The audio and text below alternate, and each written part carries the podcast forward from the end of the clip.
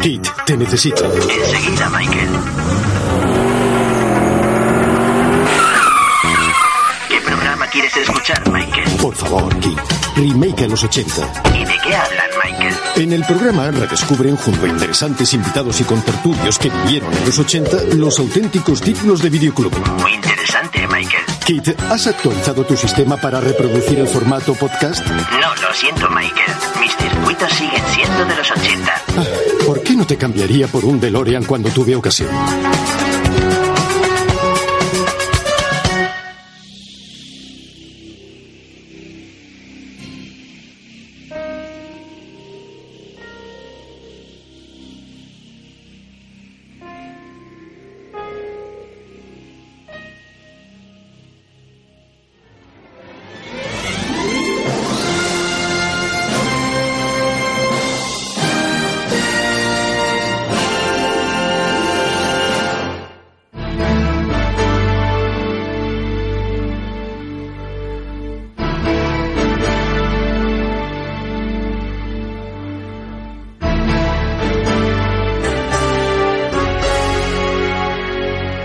A los 80. Nos adentramos en el videoclub. Emociones y recuerdos con los mejores estrenos de cine de aquel momento. Dirigido y presentado por Juan Pablo Videoclubsero. No olvidéis vuestro carnet de socio remaker.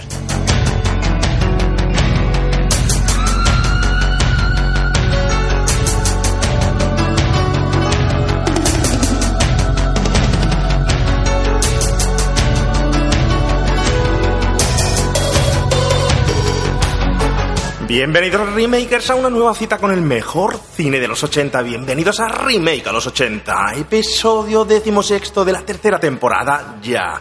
Y en nuestra trayectoria itinerante llena de cambios, como si en los mismísimos 80 viviéramos, hoy realizamos nuestro programa en directo desde uno de los mejores pub y sitios de Jaén, situados en el pleno corazón de la ciudad, en San Ildefonso. Se trata de La Marimorena. Si estás escuchando esto y decides pasarte por nuestra ciudad, ya sabes dónde tienes que realizar una parada obligatoria, en La Marimorena.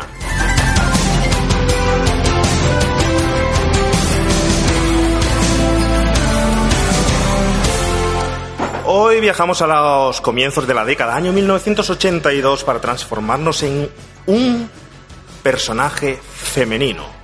Nuestra parte más emotiva de los 80, con el fin de poder empatizar realmente con la realidad de aquella época y así que nos permitamos entender un poco mejor lo que actualmente estamos viviendo.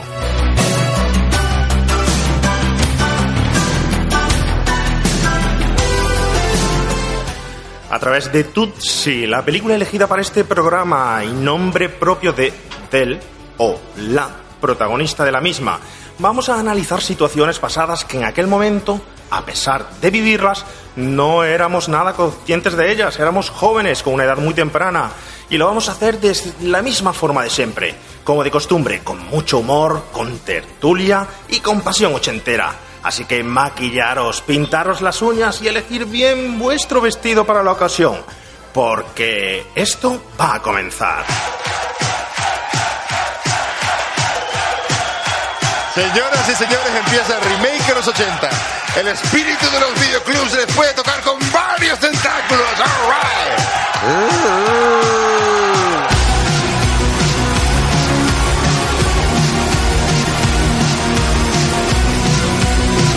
Es obligatorio para comenzar el programa de hoy contar con los invitados con el grupo de remakers habituales. En primer lugar nos acompaña como es habitual el señor Rafael Teruel. Rafa, buenas tardes. Buenas tardes, hoy llámame Rafaela. Rafaela. Rafaela. Carrá. Y por otro lado, nuestro millennial, el señor Javi García. Javi, buenas tardes. Hola, Rey, guapo, ¿qué pasa? Momento. Javi, vienes con la ropa interior preparada, Sí, el tanga me- Me preparado. aprieta un poco el tanguita. La falda, me han dicho que te ha costado un poquito trabajo encontrar una falda adecuada para hoy. Sí, porque es que yo es que tengo muchas caderas. Ah. Y entonces no me sube. Pero bueno, por lo demás, muy bien. Y voy a hacer preguntas muy, muy malas a nuestro invitado. Sí, hoy me han dicho que te vas a ocupar del test del miedo, ¿verdad? Traigo preguntas muy malas. Bueno, eh, habéis visto la película, sabéis que la pregunta de rigor, como siempre, habéis tenido ¿cuánto? Un mes para ver la película. Hace un mes que no hacemos programa, ¿eh? Bueno, sí hacemos programa, pero... Pues no la hemos visto. Pero no- No, sí, yo sí me gustó la escena de cuando las tortugas salían de la cantarilla y eso. Pero hoy no era cucú. Y no se nos puede olvidar nuestra chica. Hoy teníamos que tener una voz femenina por aquí. Bueno, tenemos dos voces femeninas, pero en primer lugar tenemos que dar la bienvenida y saludar a Marta. Marta, buenas tardes, bienvenida. Buenas tardes a todos. Pues yo no tenemos desde el año pasado, Marta. Es verdad, ¿eh? Desde el año pasado, cógete el micro con la mano. Tú sin miedo, cógelo con la mano, sácalo del pie y... Sácalo del pie. Se me había ocurrido una cosa, pero hay No, no, no. niños entre el público hoy. Cuidado, cuidado.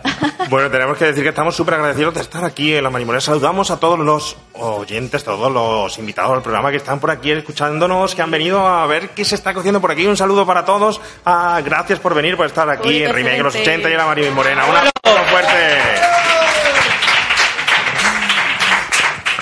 Y bueno, sabéis que hablamos de Tupsi, pero para hablar de Tupsi tenemos que tener a un invitado, un Highlander, en este caso dos Highlanders, uf, muy especiales, dos pedazos protagonistas de Jaén del mundo artístico que vienen como anillo al dedo para la película de hoy.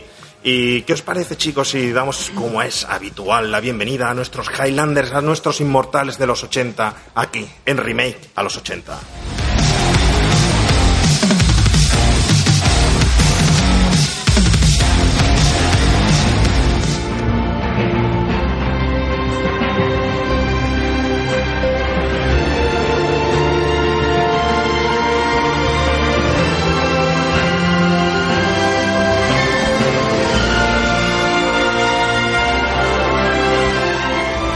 Pues hoy aquí en el programa en Remake de los 80 no nos puede faltar la presencia, por fin, ya recuperado de su lesión, recuperado de su convalecencia, recuperado de, de- del todo ya esa pierna que esperemos que sea así, a nuestro Highlander, actor, director y guionista, reconocido aquí en Jaén, el señor Carlos Aceituno. Buenas tardes, Carlos. Una tarde ochentera, la Mari Morena.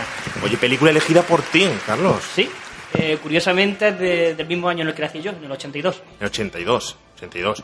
Bueno, eh, una película que se sale eh, de lo habitual, de lo común dentro del videoclub, ¿vale? Pero una película que tiene mucho que analizar, de la que vamos a hablar tranquilamente, pero, como no, tiene que ser también con otra voz femenina, en este caso una voz que creo que te toca muy de lleno, ¿no? Una voz que, que la escuchas todas las noches, o ca- o casi todas las noches, espero, ¿no? Eh, para analizar la película contigo estamos hablando de la actriz jiennense y tu señora esposa, Cristina. Mediero Cristina, buenas tardes, gracias por venir. Buenas tardes.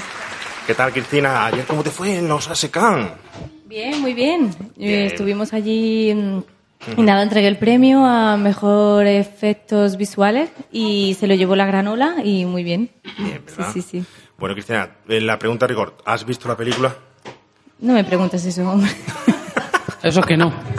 Eso que no. Sí, sí he visto la peli. Mira, vi el final el otro día, yo he visto el principio. Sí. Pero el medio, eso para otro. El medio... eh, no me El medio, vale.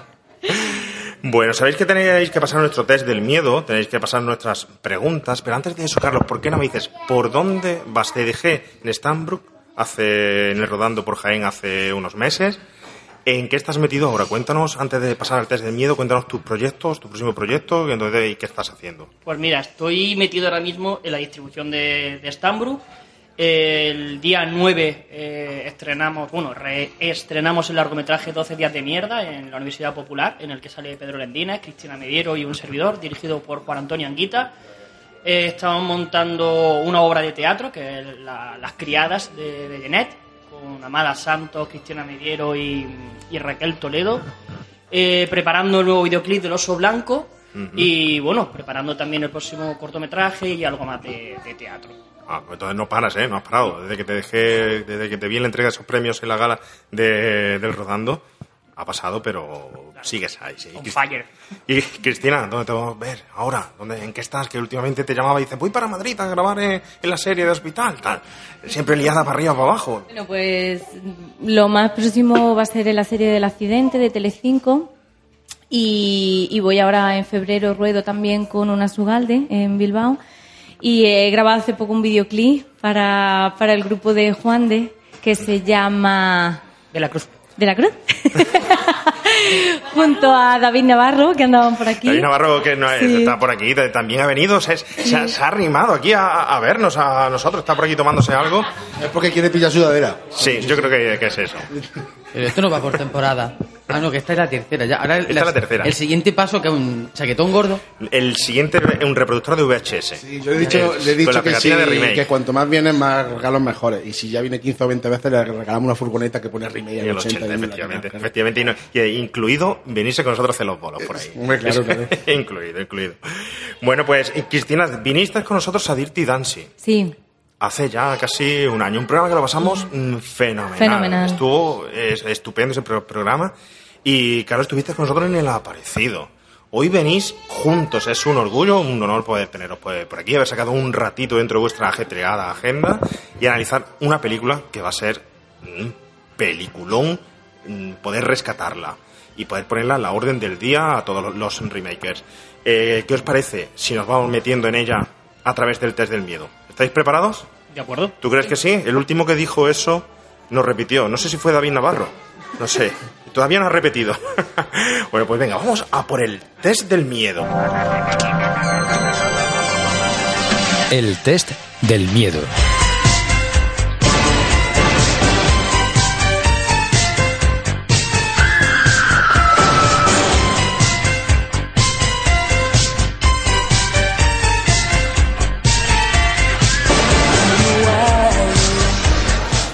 Bueno, preparados, sabéis que, que hoy no tenéis escapatoria, siempre el que pierde el test del miedo tiene que pagarse la ronda.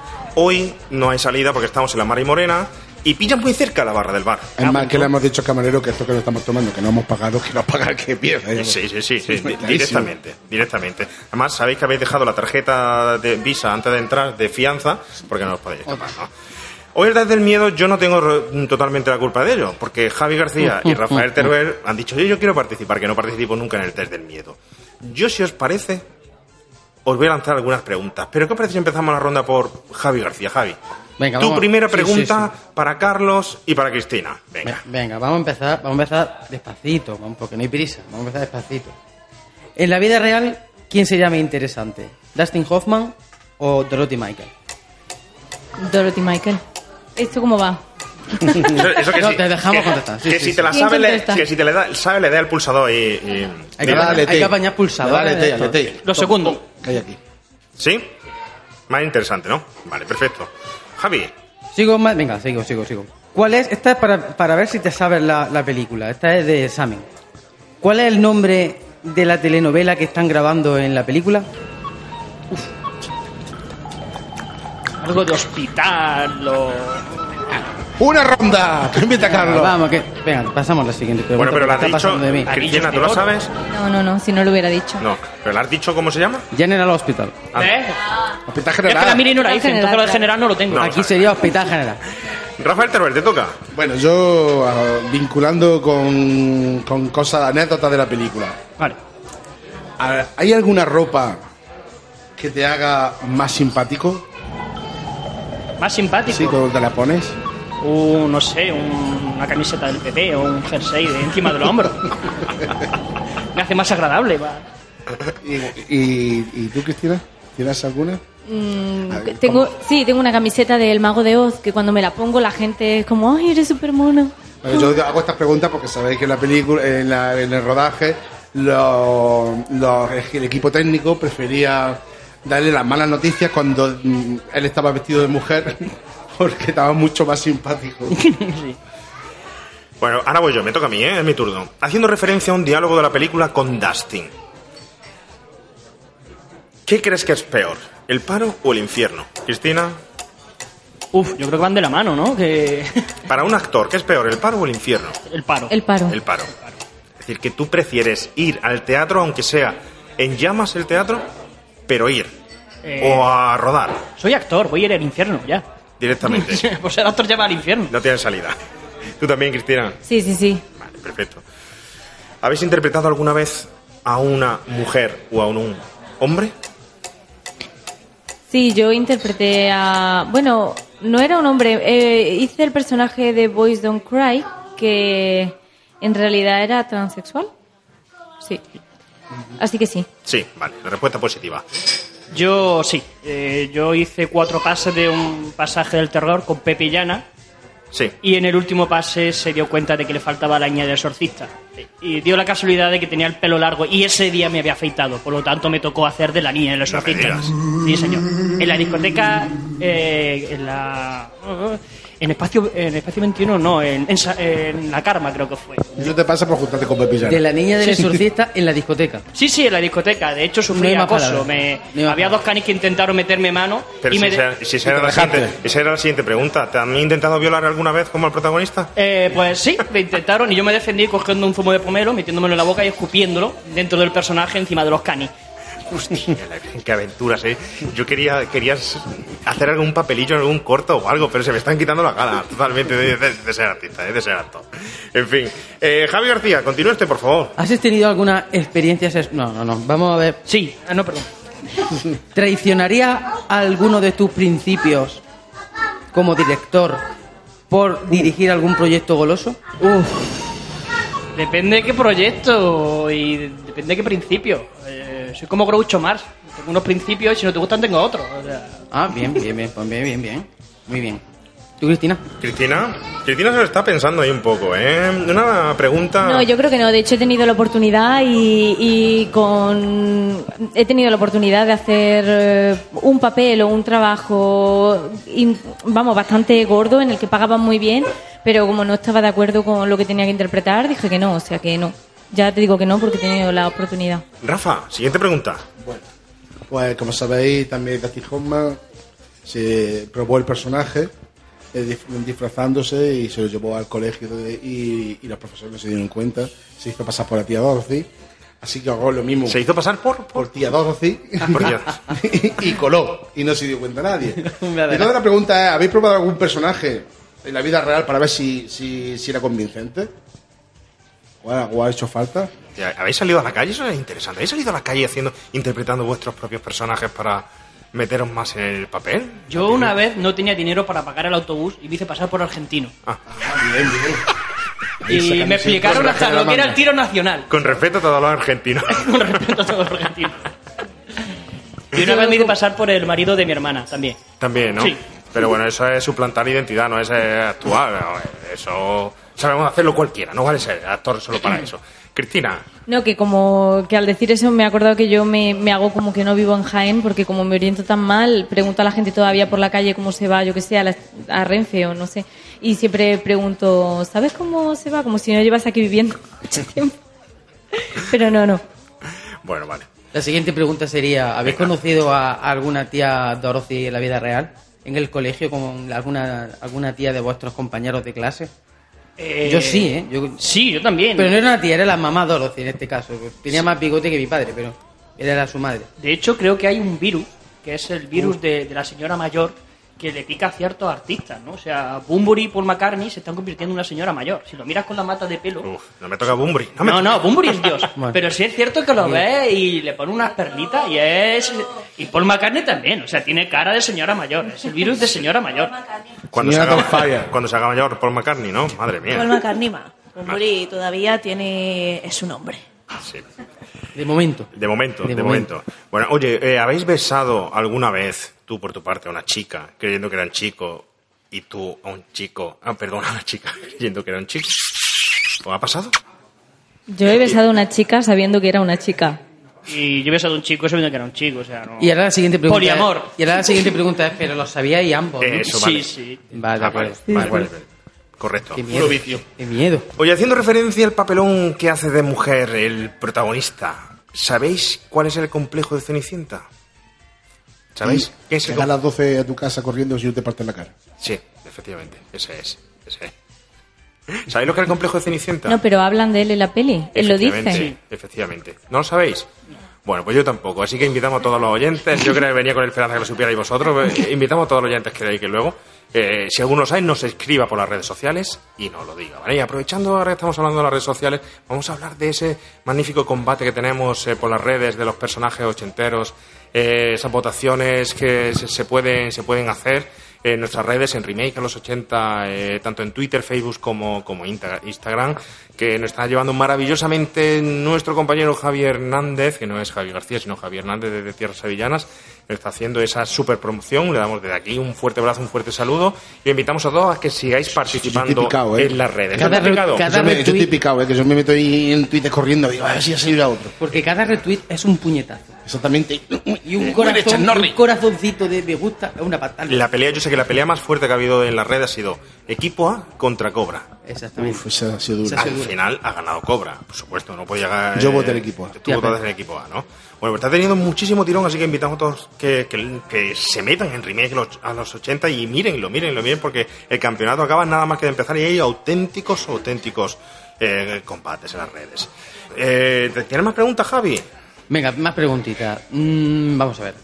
¿Alguna vez habéis echado una mentira por tal de conseguir algo y después no habéis tenido más remedio que continuar con dicha mentira aún pese a que ya no queríais seguir mintiendo Sí, por tal de no delataros? sí. Pues cuéntanoslo. Eh, hasta aquí puedo leer, como decían en el 1, 2, 3. Todavía vivo en esa Todavía mentira. con esa mentira. Yo puedo pasa palabra, No soy Carlos pasa. Te palabra. decía Javi que le habíamos pagado poco, que el caché venía muy barato, ¿eh? Venga, paso a las fáciles. Se nota, se nota. Paso, paso- paso a las fáciles. Cristina, te toca. No, no, yo no. También. Ya, ya. Que recuerde. Que recuerdes, ¿no? No, no, es lo mismo que él, pero ella es más profesional. Te toca, Rafa. Ay, yo- ¿Cuántas preguntas bueno, quedan? a mí, a mí me queda un par de ellas. Venga. Esta es muy sencilla. ¿De cómo se llamaría la película si le pusiera el nombre del perro de tu padre? ¿Cómo? ¿Cómo se llamaría la película si le pusiera el nombre del perro de tu madre? Como hizo, como hizo Dusty Hoffman, que se llamó Toshi por el nombre del perro de su madre.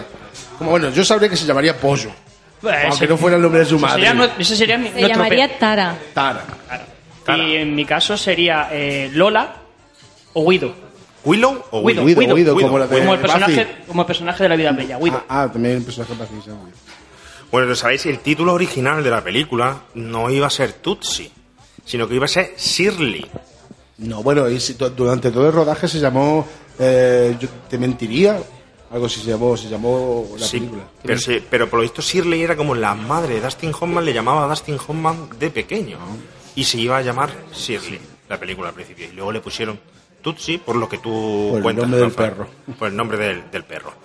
¿Y qué más, para concluir, Rafa, qué más preguntas tenemos por aquí? Ah, pues sí, pues yo la última preguntilla. Porque igual que él, Dustin Hoffman le, le mejoró interpretar a, a este personaje en su, en su vida sentimental con su mujer, ¿algún personaje de vuestro os ha ayudado después en vuestra vida personal sentimental? De los que habéis interpretado. Decía, ¿habéis aprendido, la pregunta es, ¿habéis aprendido de algún personaje que habéis interpretado para vosotros mismos, para vuestra vida, igual que Dustin Hoffman?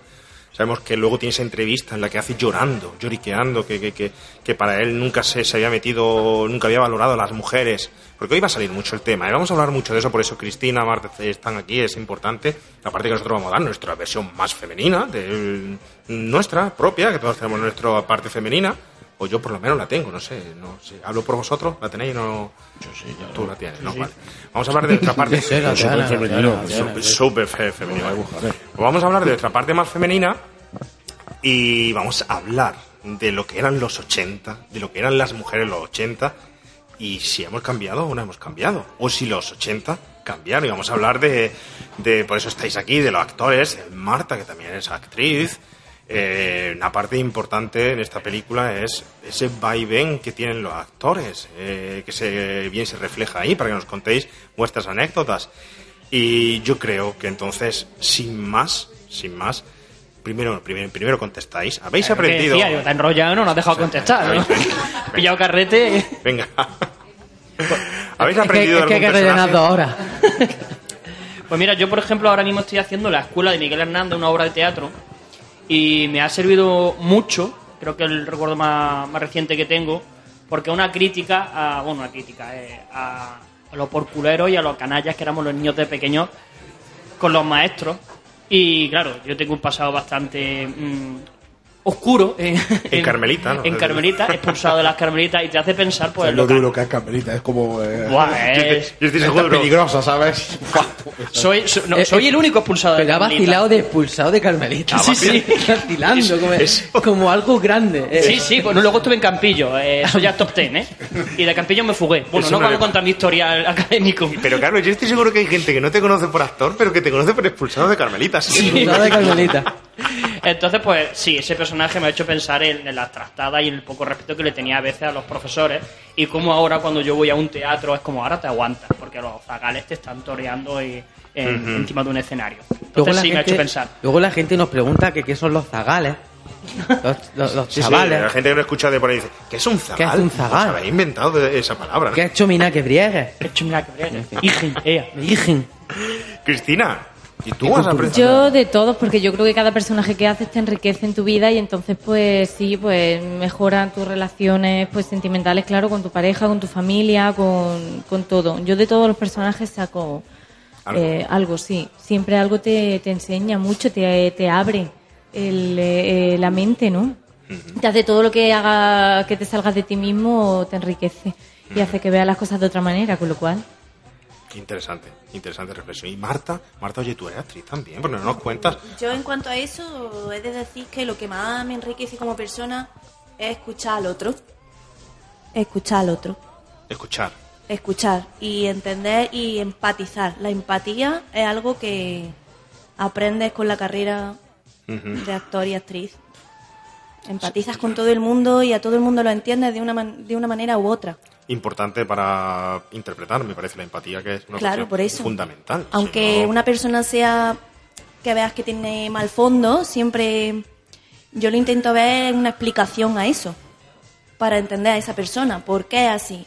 Sí, si yo ser. tuviera que interpretar a esta persona que es mala, mm, no tengo que defender esa maldad también, ¿no? Si tú interpretaras a una persona que tiene que ser mala, ¿cómo lo harías? ¿Qué pensarías de la otra persona? Pues es que no se trata de pensar de la otra persona, sino ser la otra persona. Entonces, ¿Tú cómo serías mala? Yo lo tengo claro. Yo un día sin comer y soy malísimo. yo con esta cara claro. que tengo y Se la sonrisa que leche. tengo, como hago un personaje malo, va a ser malo, malo. Bueno, te. Porque tengo una cara muy inocente. ¿eh? Bueno, en fin, en fin, en fin. Bueno, pues dicho lo dicho, habiendo hecho la ronda, ¿quién damos por perdedor para que pague las cervezas? Carlos, Carlos, Carlos, Carlos. Yo me he dejado la cartera en casa. Dime, uy, la deja es profesional, chaval. Podéis tirar de tarjeta para no tirar saldo, vamos. Bueno, pues dicho lo dicho, vamos a nuestra película. ¿Qué os parece si empezamos con el tráiler de la película y empezamos con Tutsi?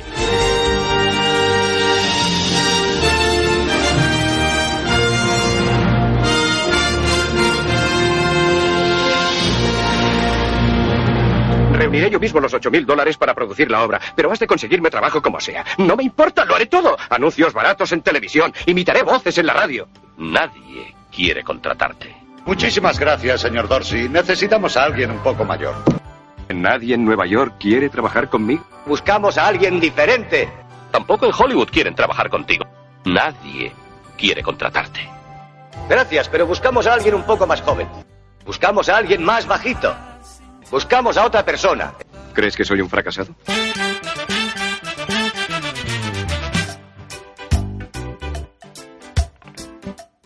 Hoy mismo mandaremos el contrato a George, señorita Michael. Me siento tan solita, me invita a almorzar. No puede usted sentarse. Gregory, esta señora... Eh, George. George, tranquilo, soy Michael Dorsey. Oyes, tu actor favorito. ¿Cómo estás? ¿Por qué no intenta ser sencillamente Michael Dorsey? Quíteme las manos de encima o le voy a sacar los huevos por la boca. Dios mío, ¿Qué pasa? que debe besar al doctor Brewster. Ah, sí, ves a todas las mujeres en la serie. Le llaman el besucón. Ahora nos toca a nosotros. Esperar hasta que Lisa lo tenga. Hola, Hola. te he traído un pequeño detalle. No tenías por qué hacerlo. Nunca he deseado una mujer de esta forma. No te gustará ir vestido de mujer. Consulta con un psiquiatra. La verdad escueta es que te encuentro interesante y me gustaría hacer el amor contigo. Lo siento, pero somos muy distintos. Prorrogaremos su contrato un año más. Enhorabuena.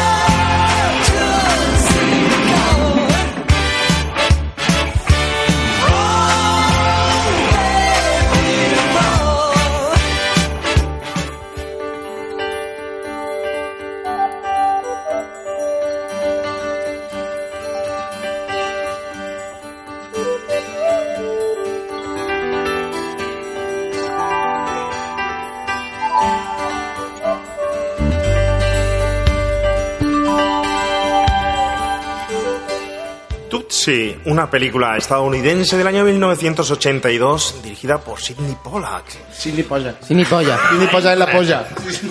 Jaén es sin ni polla. Sí, colega le dicen eso, tío. Además es Jaén. Sydney. Sin ni polla, era la polla. Además es Sydney, sin D tampoco, es Sí, Sydney. es que si es de Jaén. Sydney. Pero porque es que este hombre era de Jaén o... Este chiste se veía venir. Llaman, charrea. Ibas, ibas a decirlo sin, sin el apellido. pues no quedaba bien.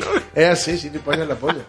De hecho, es la polla. O sea, sale ahí eh, actuando, pero obligado. y- Cierto, ¿eh? Sí, Es sí, cierto, obligado ¿eh? porque si no lo no para que casi una putada. Además. De hecho, hace hasta las voces de cuando dice, quiero uno más bajito, también es sin ni polla. Qué ansia. Qué ansia. ¿eh? Lo Pero bueno, lo- le obligó Dustin Hoffman. lo sí, sí, ¿eh? además que lo Pero si luego se llevaba- de- pero luego se llevaba mal. a tope, ¿sabes? Pero si luego se llevaba De hecho, mal. dejaron, iban a hacer la, la Rainman, iba a ser el director a él, pero se cagaron tan mal que, que pusieron a Barry Levinson, porque vamos, ni de coño. Bueno, pues efectivamente, el señor Sidney, puntos suspensivos, eh, fue el director, interpretada por Dustin Hoffman y una estupenda y genial Jessica Lange. Eh, una película que acumula en taquilla, Lo ha fíjate dicho usted- emocionado lo de Jessica Hombre, Lange. claro, tú no te emocionarías hablando nada más Ah, que sí. pronunciar a Jessica Lange. Yo, mm, Jessica Pero Lange. en es nada más que el nombre. en Jaén es Jessica Lange. No sé si digo Javi García, no, si digo. Jessica Lange, es digo. Cristina Mediero, pues sí, pero Javi García no. Es una mierda. pero Carlos Aceituno, no, tampoco. Tampoco. Tampoco. Marta Casado, sí, ¿verdad? Sí, sí. Jessica Lange. Bueno, una película que recauda 176 millones de dólares, nada más y nada menos, ¿eh? Con una música del señor Dave Grushing. Reparto Dustin Hoffman, Jessica Lange, Gina, Gina Davis. Davis. Ahí es su primer papel. Tam- También hago en Paradise. Eh, Charles Darnis, eh, George Gainis, Terry Gars y sobre todo un gran, un gran, a mí me encanta aquí por lo menos, Bill Murray, ¿eh? A mí me encanta aquí, Bill Murray. Bill Es- Murray extraño, muy extraño en esta película.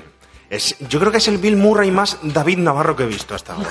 Puede- puede- ¿Tú has visto, David Navarro ha visto la, la película, ha visto Tutsi? Eh, ¿La has visto? bueno, pues hace un papel, a mí me encanta el papelón que hace aquí, ¿eh? Es totalmente necesario. ¿Sabes que como anécdota que ha suelto todo el guion? Todas ¿Dónde- sus frases son dónde- improvisadas. ¿Dónde la has soltado? Aquí, ahí va. Ahí, venga. Ahí, ahí, que no esto no es mucho. Encima de la mesa está. la- Todas la- sus frases son improvisadas. una- Paso de guion completamente. Es, es un crack, ¿eh? ¿Pa' qué? ¿Para qué? Hablaremos un poco de él, pero es un crack. Una película premiada eh, con, entre otros, premio Oscar en el 83, mejor actriz secundaria, Jessica Lange, premio eh, Globo de Oro en el 83 al mejor actor a comedia musical, premio Globo de Oro en el 83 a la mejor actriz secundaria, etcétera, etcétera, porque tiene BAFTA, tiene por ahí una, mm, como decimos aquí, retaíla de, de premios increíbles. Desde luego no es una película típica de videoclub, no es de las que te fueras a esas pedazo mm, blockbuster de videoclub, sino que era una película que tenías que ir a por ella, con un Dustin Hoffman que estábamos acostumbrados a verlo en Rayman, ese tipo de papeles, drama, etcétera. Pero bueno, no os lo voy a contar yo. Yo lo que pretendo, esta película la elige el señor Carlos Aceituno. Carlos, ¿por qué eliges esta película? Cuando decimos de hacer que la íbamos a hacer por noviembre, pero tuviste ese desgraciado accidente. Tuve mala pata. Mala pata, Sí, ahí con la, la pared, tipo equipo así de esa fama. y les estaba saltando haciendo un papel y bueno, te lesionaste. Cuéntanos, eh, ya que te tenemos por fin por aquí, ¿por qué esta película? ¿Por qué elegimos la, la película? Pues mira, yo tengo unos, unos recuerdos de cuando era chiquitillo y me quedaba viendo películas por la noche de sesión golfa o alucine. Concreta, era concreta, Concreta, concreta. concreta. La otra no, es no es horario. Te quedaban Eh, en el alucine. Entonces, esta la vi por aquella época y me sorprendió mucho. Me sorprendió mucho porque, claro, una película de, de los 80 y verla de pequeño y ver a un, a un tío que, que no tiene trabajo y que tiene que. mm, Su única salida es vestirse de, de mujer y presentarse a un casting para, para mm, conseguir trabajo. Y tiene que mantener esa mentira de, de mujer y se convierte en un icono de, de las mujeres cuando ven la televisión. Eh, de hecho, al volver a verla, es lo que decía, y me sorprendió todo el simbolismo y toda la crítica social que tiene la, la película. Sabía que me había dejado pozo por algo. Y ya cuando de repente veo a Gina Davis, veo a Bill Murray, digo, esto, esto que es impresionante. Y me sorprendió mucho eso, el papel que hacía Dustin Hoffman. Y yo siempre he dicho que le deberían de haber dado el Oscar a Mejor Actriz por esta, por esta película. Porque para Mm. mí es brutal lo que, lo que hace, ¿no? A mejor actriz, a él, Sí, a Dustin Hoffman. Sí, porque... Madre mía. Sí, porque... En el eh, es- 83. es que es muy difícil hacer un personaje que sea cambiar el género. No es lo mismo hacer siete u ocho personajes distintos, no, pero cambiar el género y que sea creíble. Y hay un momento en la película que es que no veo a Dustin Hoffman, se me olvida que es Dustin Hoffman y veo a Total. y veo a una Maripuri, una, a una maruja dando, dando lecciones, no sé qué, y se me olvida totalmente. Y para mí fue impresionante, por eso elegí esta, esta película, porque me parece que el trabajo del actor aquí es brutal. Y máximo lo que lo que hace Dustin Hoffman, que este camaleón de la interpretación, ¿no? Quizá además uno de sus papeles culmen, ¿eh? Eh, quizá el papel, por Mm. no decirlo siempre, lo, lo tachan Tupsi, Rayman y tal, eh, el papel cul- culmen de Dustin Hoffman.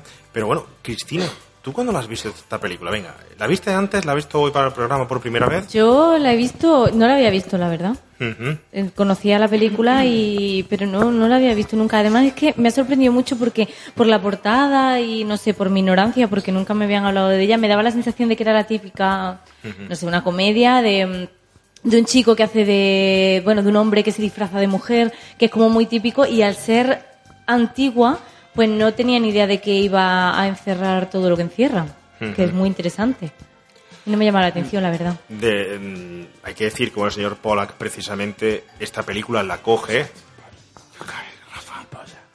El señor Pollack la coge la película y él se la atribuye a él directamente, a pesar de que era una película que ya estaba comenzado el guion, eh, él llega a mitad de, de- de proyecto y tal, pero la coge precisamente por eso, por el papel de cambio de sexo. Dice, bueno, si nosotros contamos simplemente lo que es un cambio, una chica que se disfraza de. un chico que se disfraza de chica, estamos contando una película, una comedia como otra, cualquiera.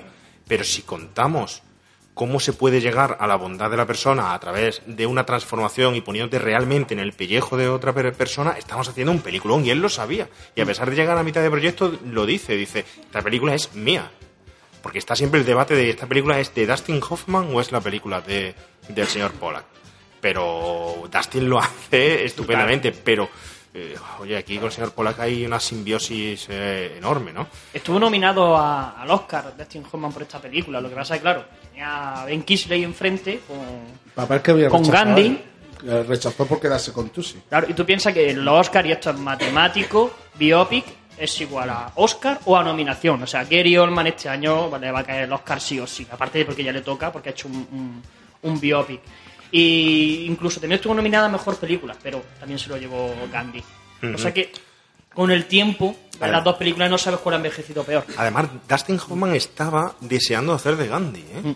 Sí. sí, estaba deseoso de hacer de Gandhi, que sí, quería que fuera su gran papel y hacía, nada, fíjate, ese año le quitó, le quitó el Oscar. Se cambió, este proyecto le gustó más. De hecho, Se lo tomó como un reto también. Yo creo que se lo tomó como un reto.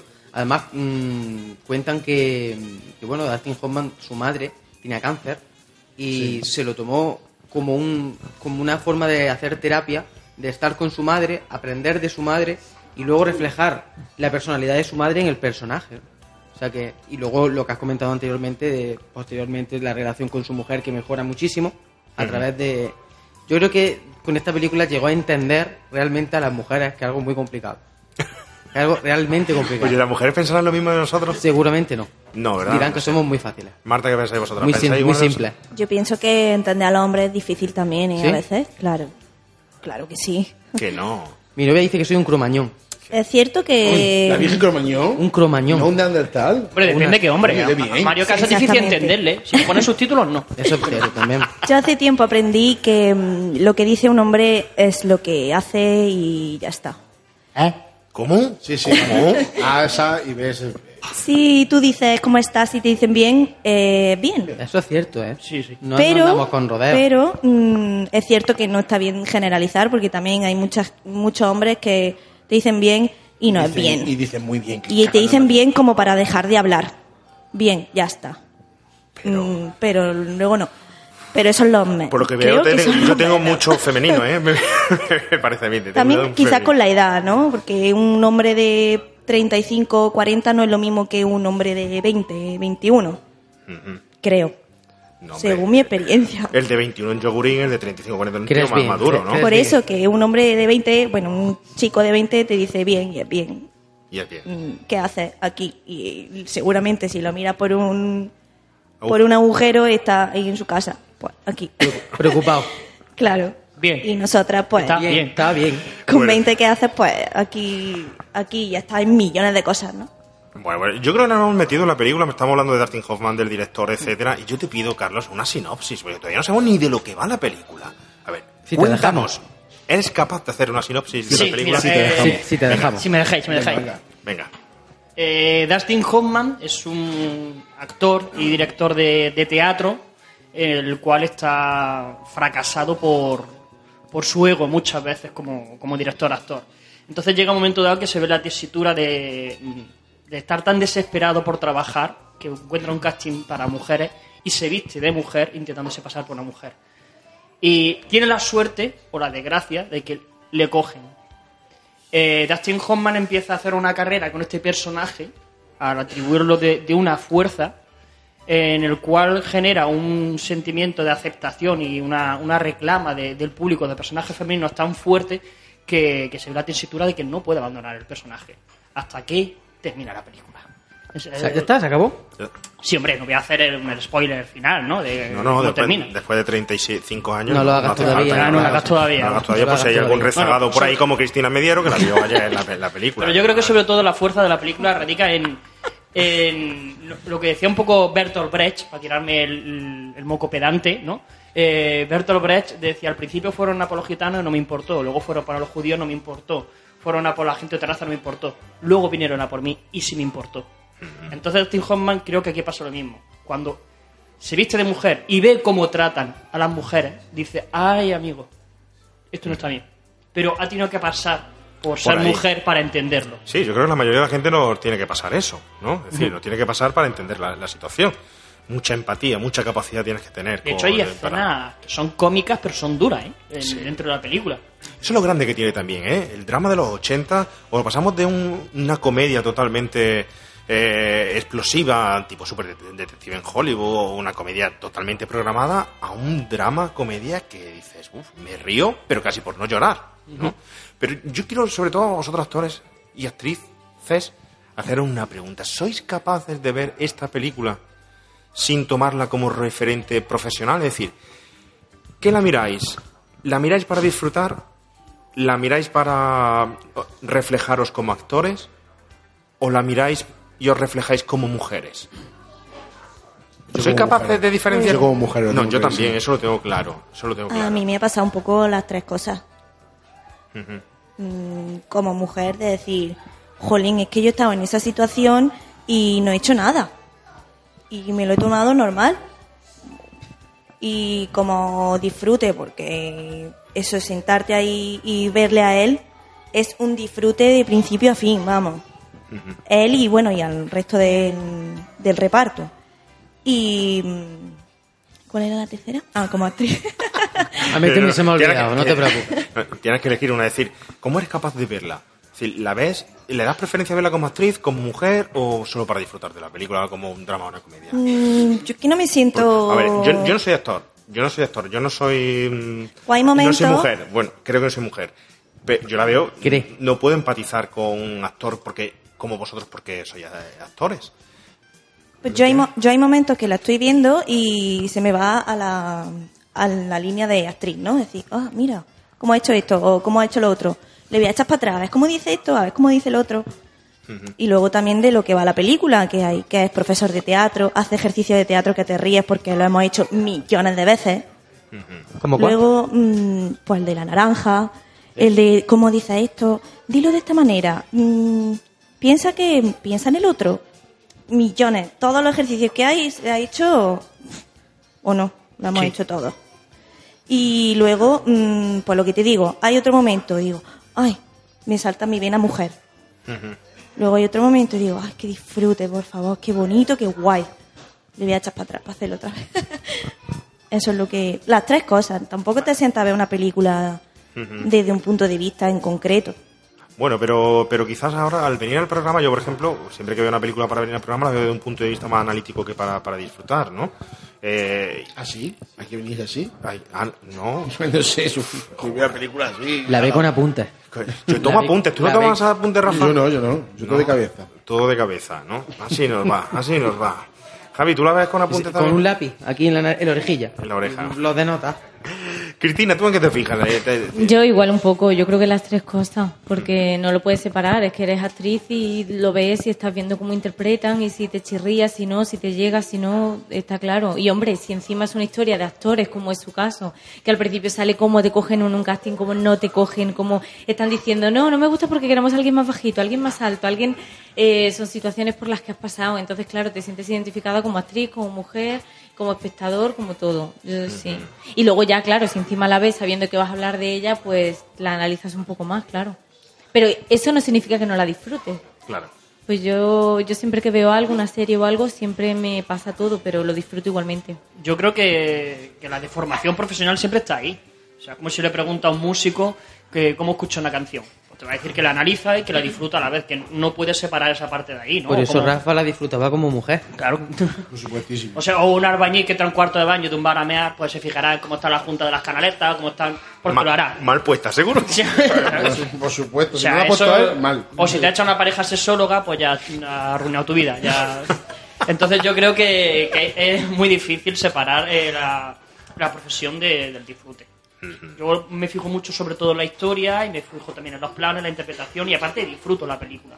Bueno, pues yo creo que es el momento que vayamos metiéndonos. Hemos eh, adentrado un poco en la película, eh, la hemos situado, hemos hecho su sinopsis, sabemos eh, el perfil de la mujer que hay, sabemos la interpretación, sabemos el actor, el protagonista, sabemos, tenemos ya distintos referentes para empezar, empezar con nuestro debate y para empezar con, con nuestra película. Así que, ¿qué te parece si empezamos con la primera escena y vamos analizando escena tras escena la película? ¿Y ver la almohada vacía? Un momento. Cubre tus senos. Kevin está abajo. ¿Quién demonios eres tú? Soy una mujer, ni la madre de Felicia, ni la esposa de Kevin.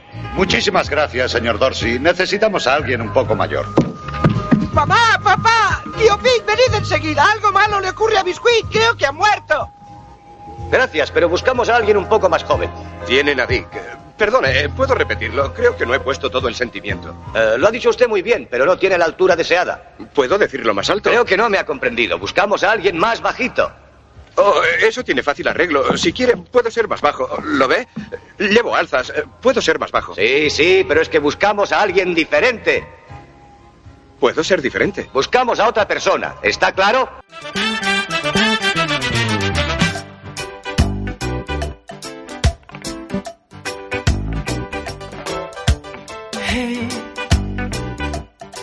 We met someplace?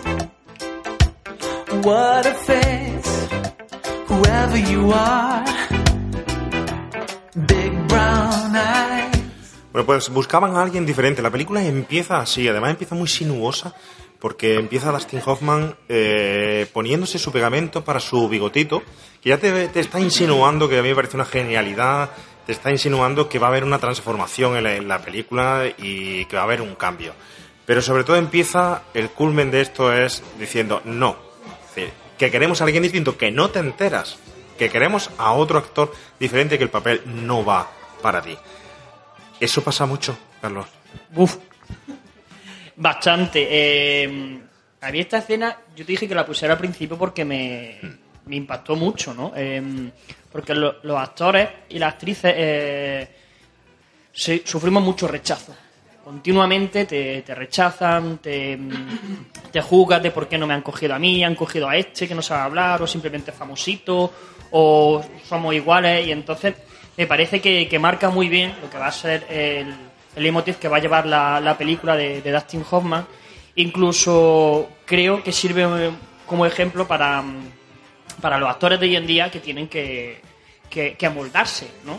Tienen que amoldarse a, a que si no eres bueno en esto o no funcionas tienes que buscar otra cosa. El ejemplo más claro soy yo, o sea, eh, a mí ya nadie me quiere como actor y yo me he puesto a dirigir y de repente pues he tenido más, más reconocimiento como, como director, ¿no? Entonces siempre es bueno hacer un poco de, de autocrítica, pero también eh, valorar la, la profesión que tenemos, que es continuamente de rechazo, de que estás haciendo un casting y ni te miran o estás leyendo un periódico y aquí en esta escena se refleja muy, muy bien. Carlos, ¿crees que hay mucha injusticia en el mundo del, del cine en general, en ese aspecto? Es decir, ¿crees que actores que están comenzando y que a lo mejor en un casting hacen un papelón son rechazados a favor de gente que a lo mejor es famosilla, pero que no, no hace tan bien el, el papel, no interpreta tan bien el personaje pero son seleccionados por ser famosos y le interesa el proyecto. Sí, por supuesto, eso sin duda. Sin duda, eso no. Eh, hombre, hay, hay excepciones, ¿no? O sea, yo por ejemplo, cuando escucho una modelo que termina su reinado de Miss España y le preguntan, ¿y este año qué vas a hacer? Este año voy a ser actriz. Así, ¿no? Este año voy a ser actriz.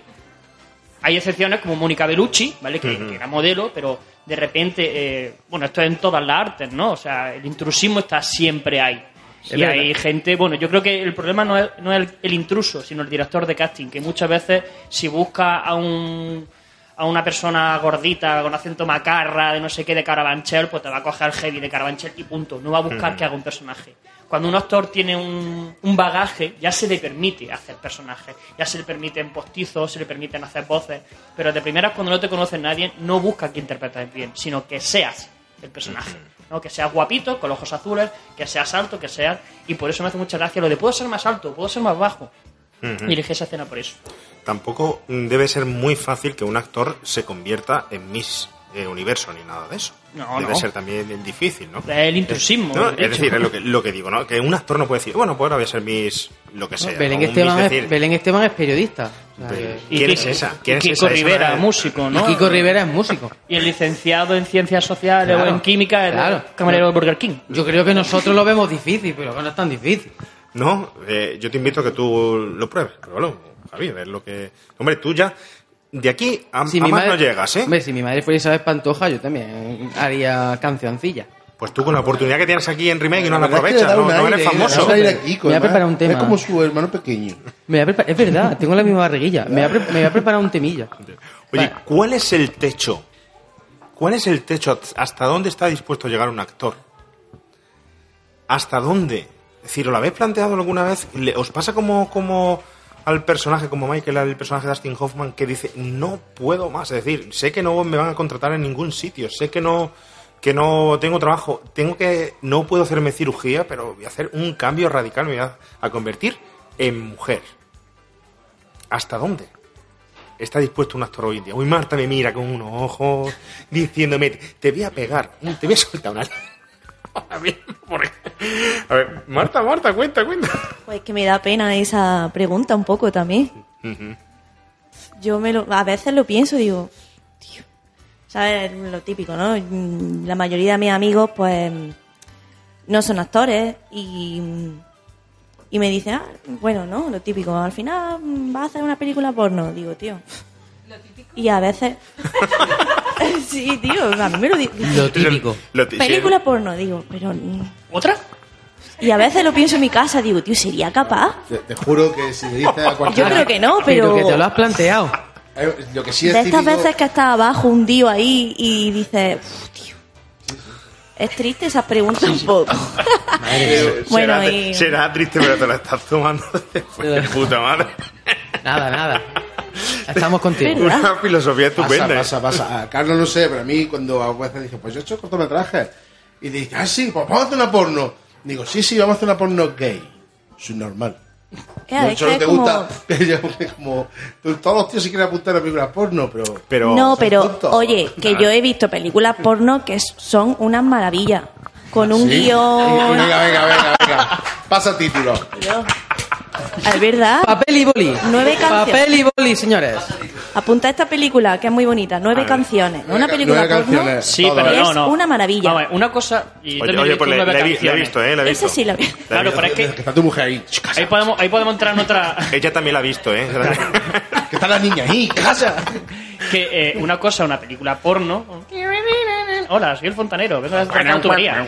Y otra cosa es nueve canciones o películas por el estilo Claro, que no, tienen no es. escenas de sexo explícito. Claro, es Como- distinto. Pues Como amor de las eso Noé o lo uno que se lo sea. Es que plantea. Nike Song no es una película. Yo no la considero una película porno, esa, Uy. esa película. A ver, Yo sí. Pero el Y hasta aquí Te voy a presentar a Nacho Vidal. Tiene guion, esa película tiene guion.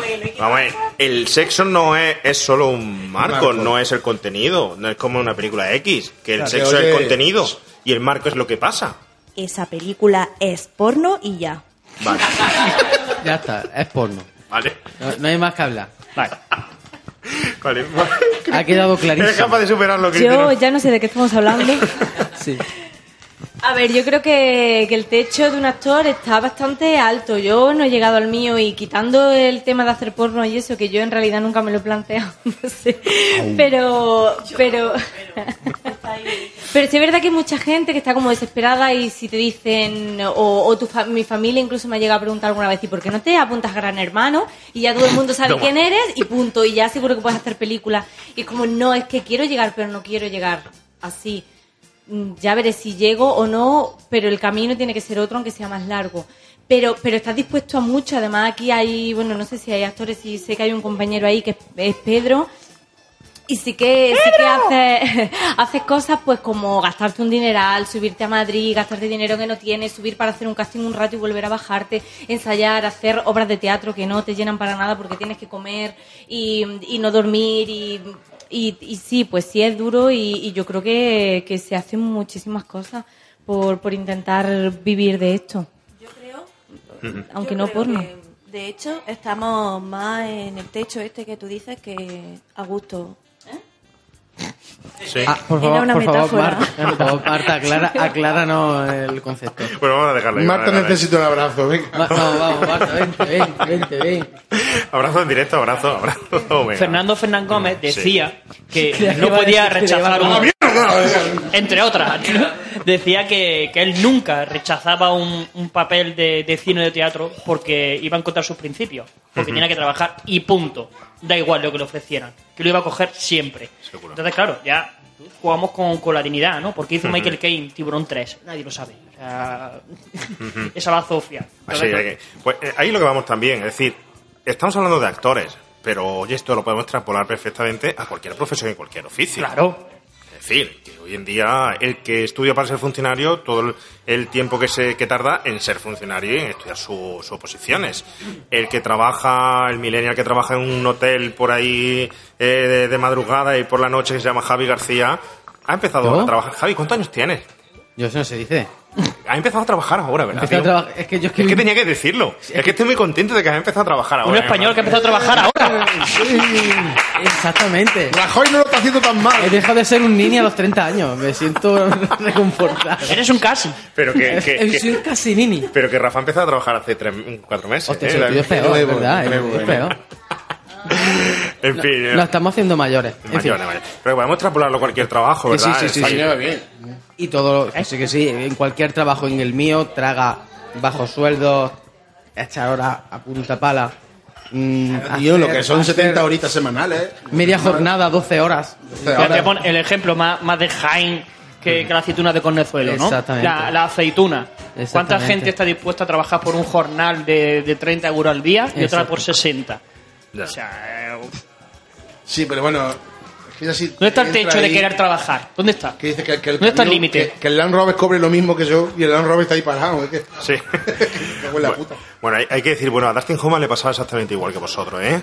Le pasaba exactamente igual, o lo- le pasaba exactamente igual lo que nos pasa a todos. Dustin Hoffman le dijeron en la escuela de teatro, yo no sé si va a pasar a vosotros o no, que no valía para nada y que además con el físico que tenía era súper problemático que él pudiera trabajar. Además, hecho, el, el papel de Tutsi, el físico que tiene, está muy encaminado, lo hicieron eh, esa señora, esa señora con gafas grandes, personalidad de, de, de peluca con cardado, bueno, aunque el cardado se lleva en los 80 siempre, ¿no? Pero Una con- chica de oro, ¿eh? Pero una chica de oro, efectivamente. Una chica de Es oro. decir, Hoffman sureña. podía, podía interpretar un papel de, de aproximadamente que podríamos echarle ahí treinta y tantos años, ¿verdad? Pero con, cuando se hace femenina, ¿qué edad pensáis A que, los que- 50 que- y 50. 60, Sí, sí, incluso. 50 y Sí, tantos, sí, sí. De hecho, hay una parte en la que le dice Gina Davis, soy como vuestra madre. Efectivamente. Y además, él se enamora, el padre de, de Jessica Lange. Jessica Lange se enamora de, de ella. Es decir, un señor ya mayor que se nota mucho la, la diferencia, ¿no?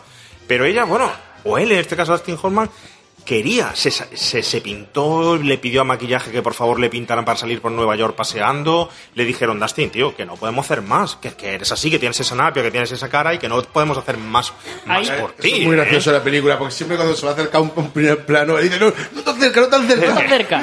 Hay un detalle que sí se nota que está un poquitín falseado y, y te lo dice uno que tiene dos códigos de barra encima de los ojos y es que la- las cejas desde primera hora a Dustin Hoffman las tiene muy finitas, Sí, las tiene sí. ya perfiladas. Siempre que sale de hombre las tiene muy finitas. Las tiene desde que la primera parte que ella aparece ya maquillándose, ya, la- ya le han hecho las cejas para que el personaje de, de Tutsi no cante tanto como, como un hombre.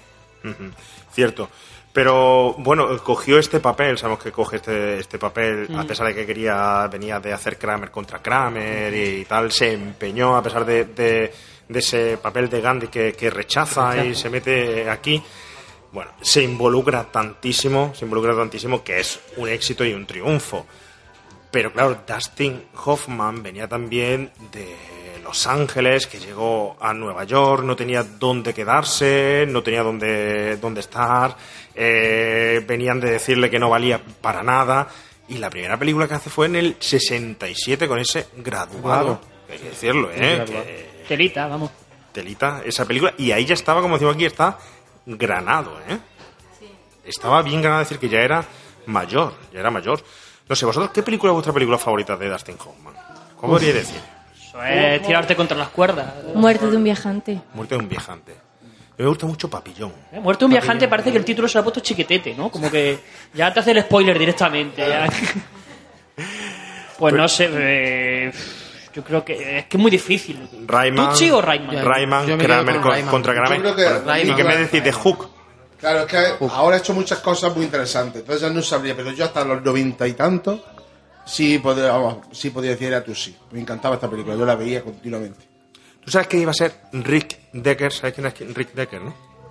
Sí, eh, Blade Runner. Blade Runner. Iba a ser Harrison Ford en Blade Runner. Y se lo dieron a Harrison Ford. ¿Y saber que iba a ser el señor Corleone? Joder. Iba a ser en, la, eh, en El Padrino. Que luego fue el, el- el doblador es el mismo, o sea, que Sí. No se quedó sin trabajo, o sea, da igual. Muy amigo. O uno u otro, vamos. Muy amigo de Jake Hackman. Muy amigo. De hecho, Jake Hackman estaba cuando, cuando vino de, de Los Ángeles, Dustin Hoffman, a Nueva York. No tenía dónde quedarse. y Dustin Hoffman lo cogió y se lo metió en su apartamento. Y tuvo, dice literalmente Dustin eh, Hoffman, tuvo que echarlo a patadas. Porque no se quería ir. Le dijo mil veces que buscara un apartamento y tenía tantos rechazos y tantos fracasos que no encontraba un sitio donde quedarse a, a vivir. y Era un donde ocupa. estar. Totalmente. Su afición con Dustin Hoffman era uy, con Dustin Hoffman, con Jim Hackman se subían a lo alto de la azotea, se cogían unos palillos y unos tambores de tipo el Colón que había en los 80 y tal, y se dedicaban a tocar la batería en lo alto de la azotea. a los Beatles. A los tipos Beatles, nada más que por el hecho de que decían que Marlon Brando, por favor, Marlon Brando tocaba la batería y decían que si querían llegar a ser como él, tenían que tocar la batería como Que Marlon Brando es un referente de muchos actores de esa época, de los 80. Cierto. Pero ha sido, ha sido un todo un todoterreno. Ha entrado, le entró en el libro Guinness de los récords, tiene dos Oscars, es uno de los pocos que tiene dos Oscars. Tom Hanks también. Tom Hanks. Y entró en el libro Guinness de los récords por, por interpretar el, El hombre- para- el pa- parámetro más amplio Sí. de edad que se puede Desde los interpretar en una 17 película. años a los 112. creo. 121, 121 años. años. En Pequeño Gran Hombre. Pequeño Gran Hombre, Pequeño sí. Gran Hombre. ¿Y habéis visto su última película, la que esa famosa de los festivales de Cannes, que uh, fue polémica Netflix. En Netflix? ¿La habéis visto? La de, de Major Witch, No. que pues echarle un vistazo, ¿eh? Hace un papelón. Netflix. ¿Sabe- Me está pidiendo la clave al cuñado. ¿Sabéis que Dustin Hoffman interpreta simplemente lo que a él ya le da la gana? Pues echarle un vistazo porque está la película Interpreta lo que le da la gana y pues interpreta al padre de Ben Follen. Hombre. Que te follen. Pa- pero papelazo, ¿eh? Papelazo que hace bailando capoeira. O sea, me parece genial. Bailando capoira frente a Robert De Niro. Hombre, que con- se va a Pedro Erendira. y con Pedro, Bárbara- Pedro Pedro. ¡Que te queremos! con una genial Barbara Streisand también, bueno, este señor no trabaja con cualquiera de- tampoco, ¿no? Eh, considerado ya una quizá más una estrella que un actor, pero bueno. Eh, ¿Seguimos con la película? ¿Seguimos con más escenas? Venga, Vale. Pues vamos a por ella. Papá carece de tacto, ¿no crees? No, es muy amable, muy amable. Ve las cosas de un modo muy simple. Uno es feliz o desgraciado, o está casado o es soltero. No hay término medio.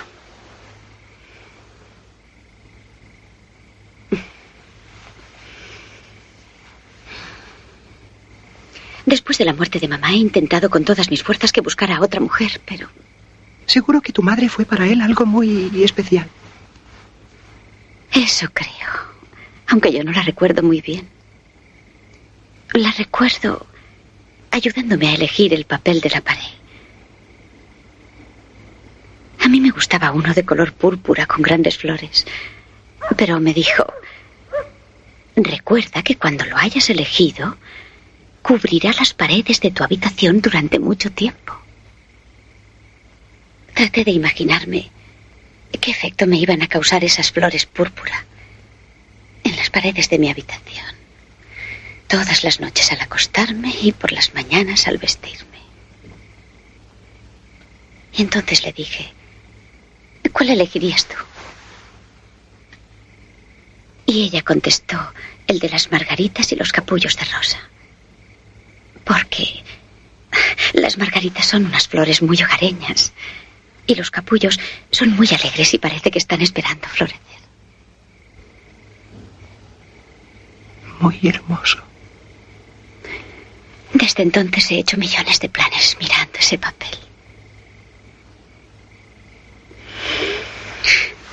Y siempre espero que los capullos se abran y florezcan.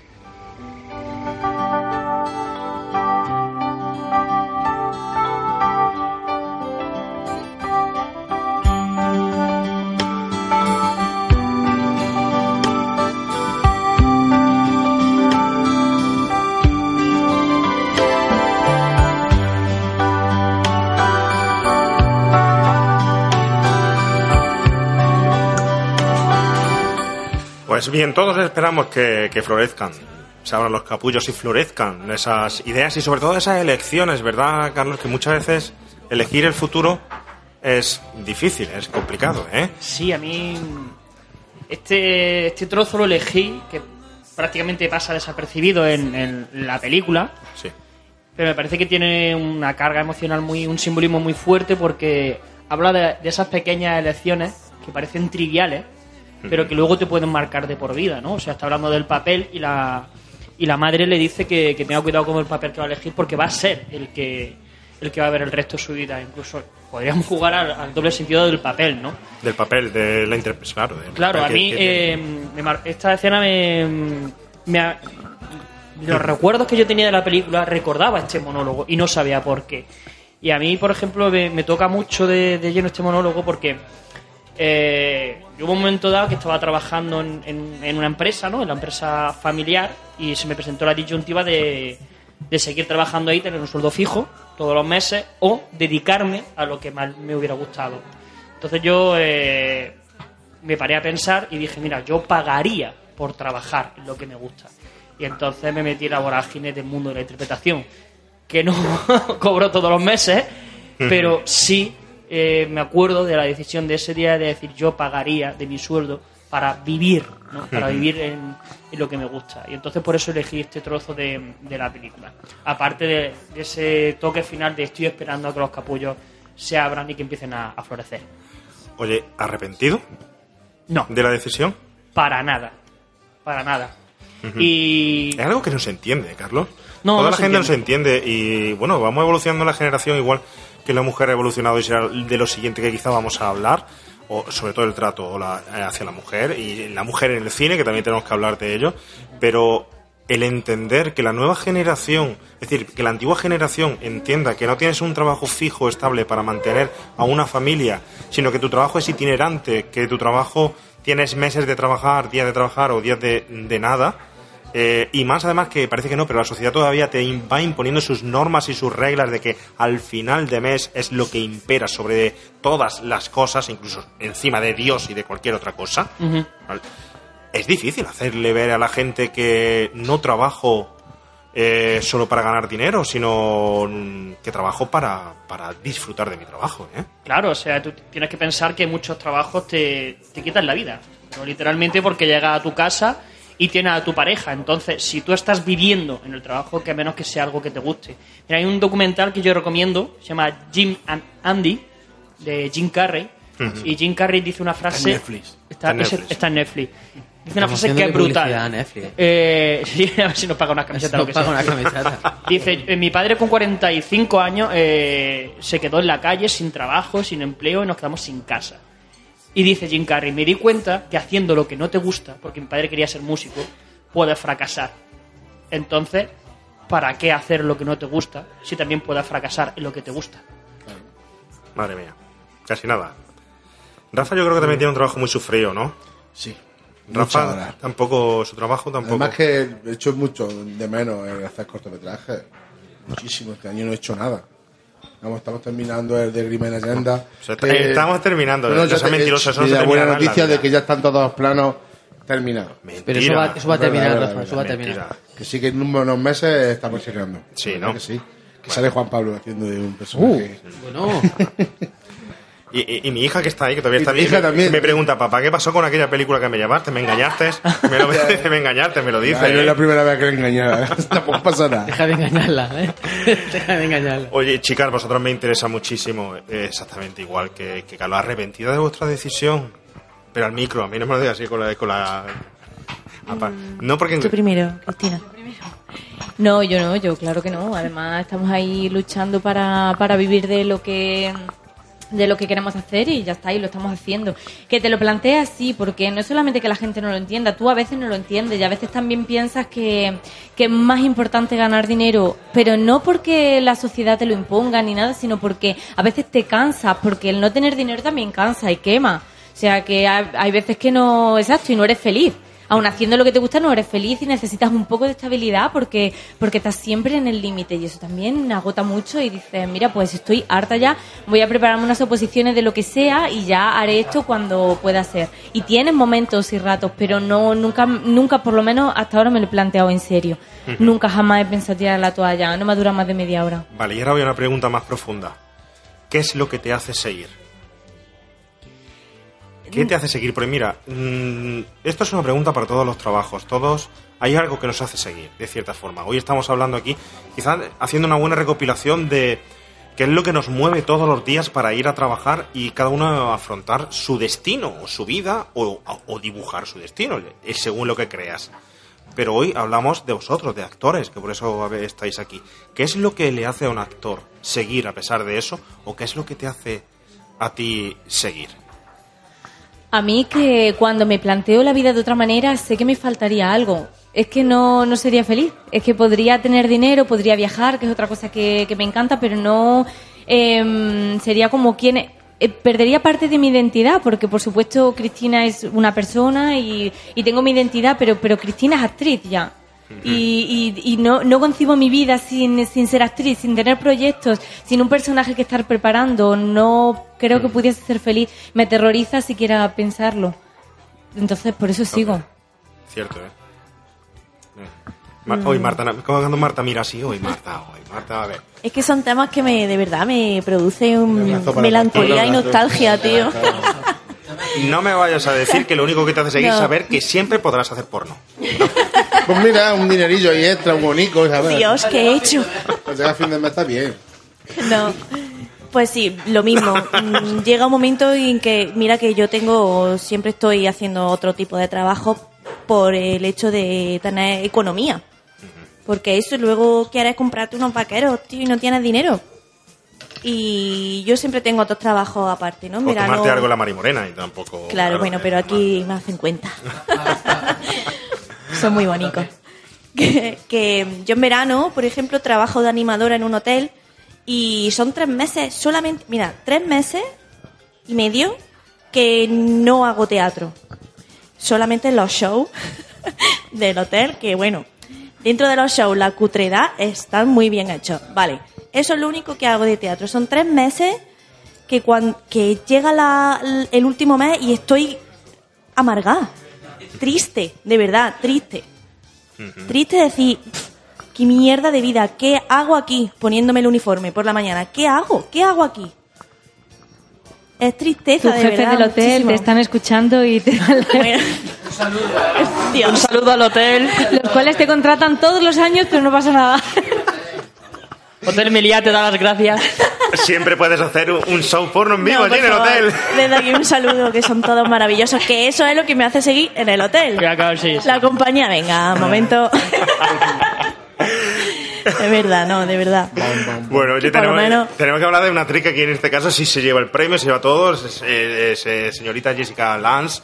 Eh, oye, la recordamos, yo la veo en América Horror American Story. Horror Está igual de History. guapa. Y la veo igual, igual cara. aquí. ¿eh? Igual de guapa, guapísima. Mira, hay una, hay eh, Jessica Lange no me acordaba de que salía en, en, en Tutsi. O sea, se me quedó el objeto iricueto cuando vi que era Jessica Lange, eh, el personaje de, de la chica que se enamora de Dustin Hoffman. Pero es súper curioso porque si tú ves eh, American Horror History o ves Feud, que también la recomiendo ya que estamos hablando del mundo del teatro y de la interpretación, con Susan Sarandon, que es brutal el- esa serie, hablando de esta, de, de esta profesión, te das cuenta de decir cómo ha cambiado el registro. O sea, a mí a día de hoy no se me, no se me ocurriría acercarme a Jessica Lange. Es que te mata con la mirada, te perdona la vida por encima del hombro. Y aquí es todo lo contrario, es súper tierna, súper inocente, o sea, un abanico de, de registro impresionante el que tiene Jessica Lange, en- y sobre todo a día de hoy. ¿Y, y cuándo creéis que ha tenido mayor reconocimiento por la crítica? ¿Ahora o anteriormente? Ahora, o sea, eh, aquí le dieron el Oscar, ¿vale? Exactamente, ahí iba. Aquí le dieron, Ahí el, dieron el Oscar. También se lo dieron por, por, la, por la máquina de rapar que tengo en mi casa, por la de Blue Sky.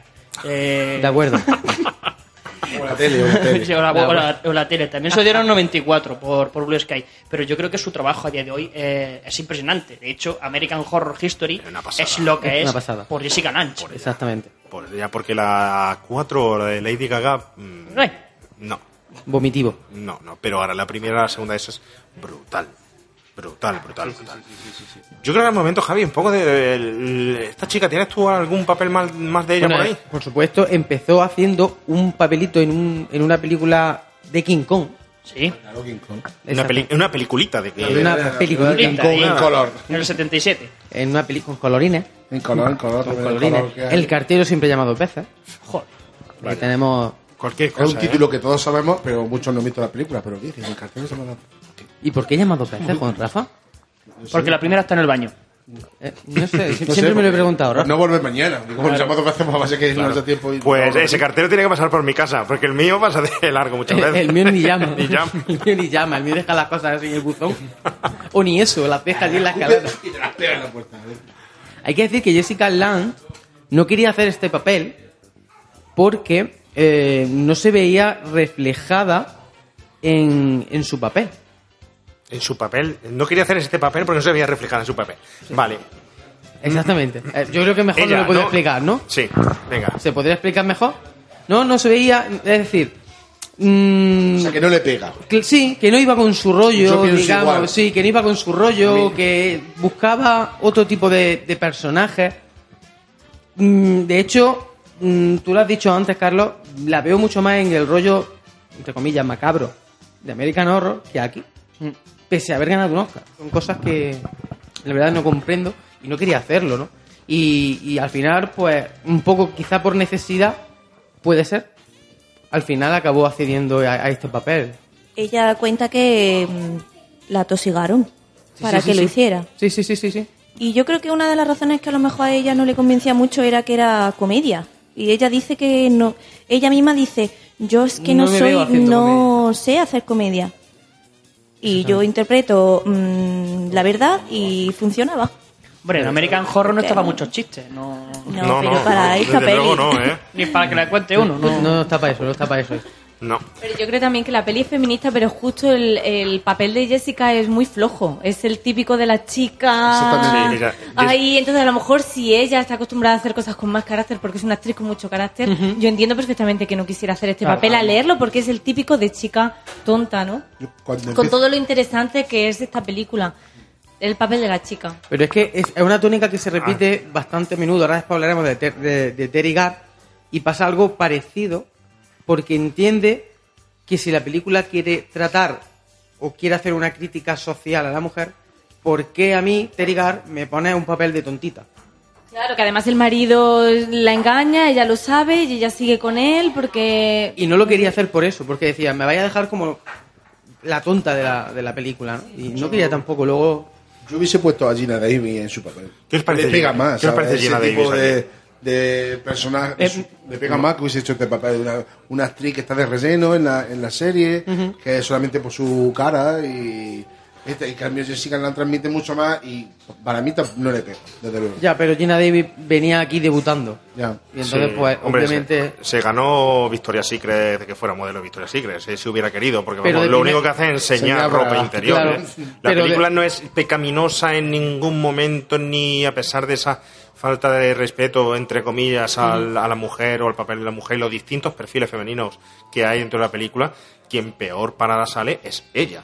Sin, duda, porque aunque Jessica Lange haga de la mm, tontita, guapita, rubita, eh, esta chica lo único que hace es enseñar ropa interiores, que no dice nada más. ¿eh? Sí, pero fíjate, hay una, una cosa muy curiosa en la película y es que muchas veces eh, el- lo que lo que viene siendo el no sé si lo vamos a hablar después el test de Bechdel, ¿no? Que, Sí. Lo vamos a hablar ahora, lo vamos a hablar ahora, sí. Vale, pues el, el test de Bechdel habla de, de la figura de la mujer dentro del cine, ¿no? Que siempre, en resumidas cuentas, dice que siempre es la novia, la mujer o la hija, no tiene ninguna trascendencia, ¿no? La chica Bond, que James Bond se cepilla y luego desaparece de la trama, y el resto son todos hombres. Aquí en Tutsi es curioso porque hay mucha presencia femenina. Está el personaje de Terry Gar, que, en que es- distintos perfiles. Exacto, eh, que es la, la alumna, está el personaje de Jessica Lange, que es la, la actriz famosa, está el personaje de Gina Davis, que es la, la nueva, pero si te das cuenta hay una cosa que me llamó mucho la atención y es que hay una realizadora y hay una directora de producción. Que es Tutsi realmente.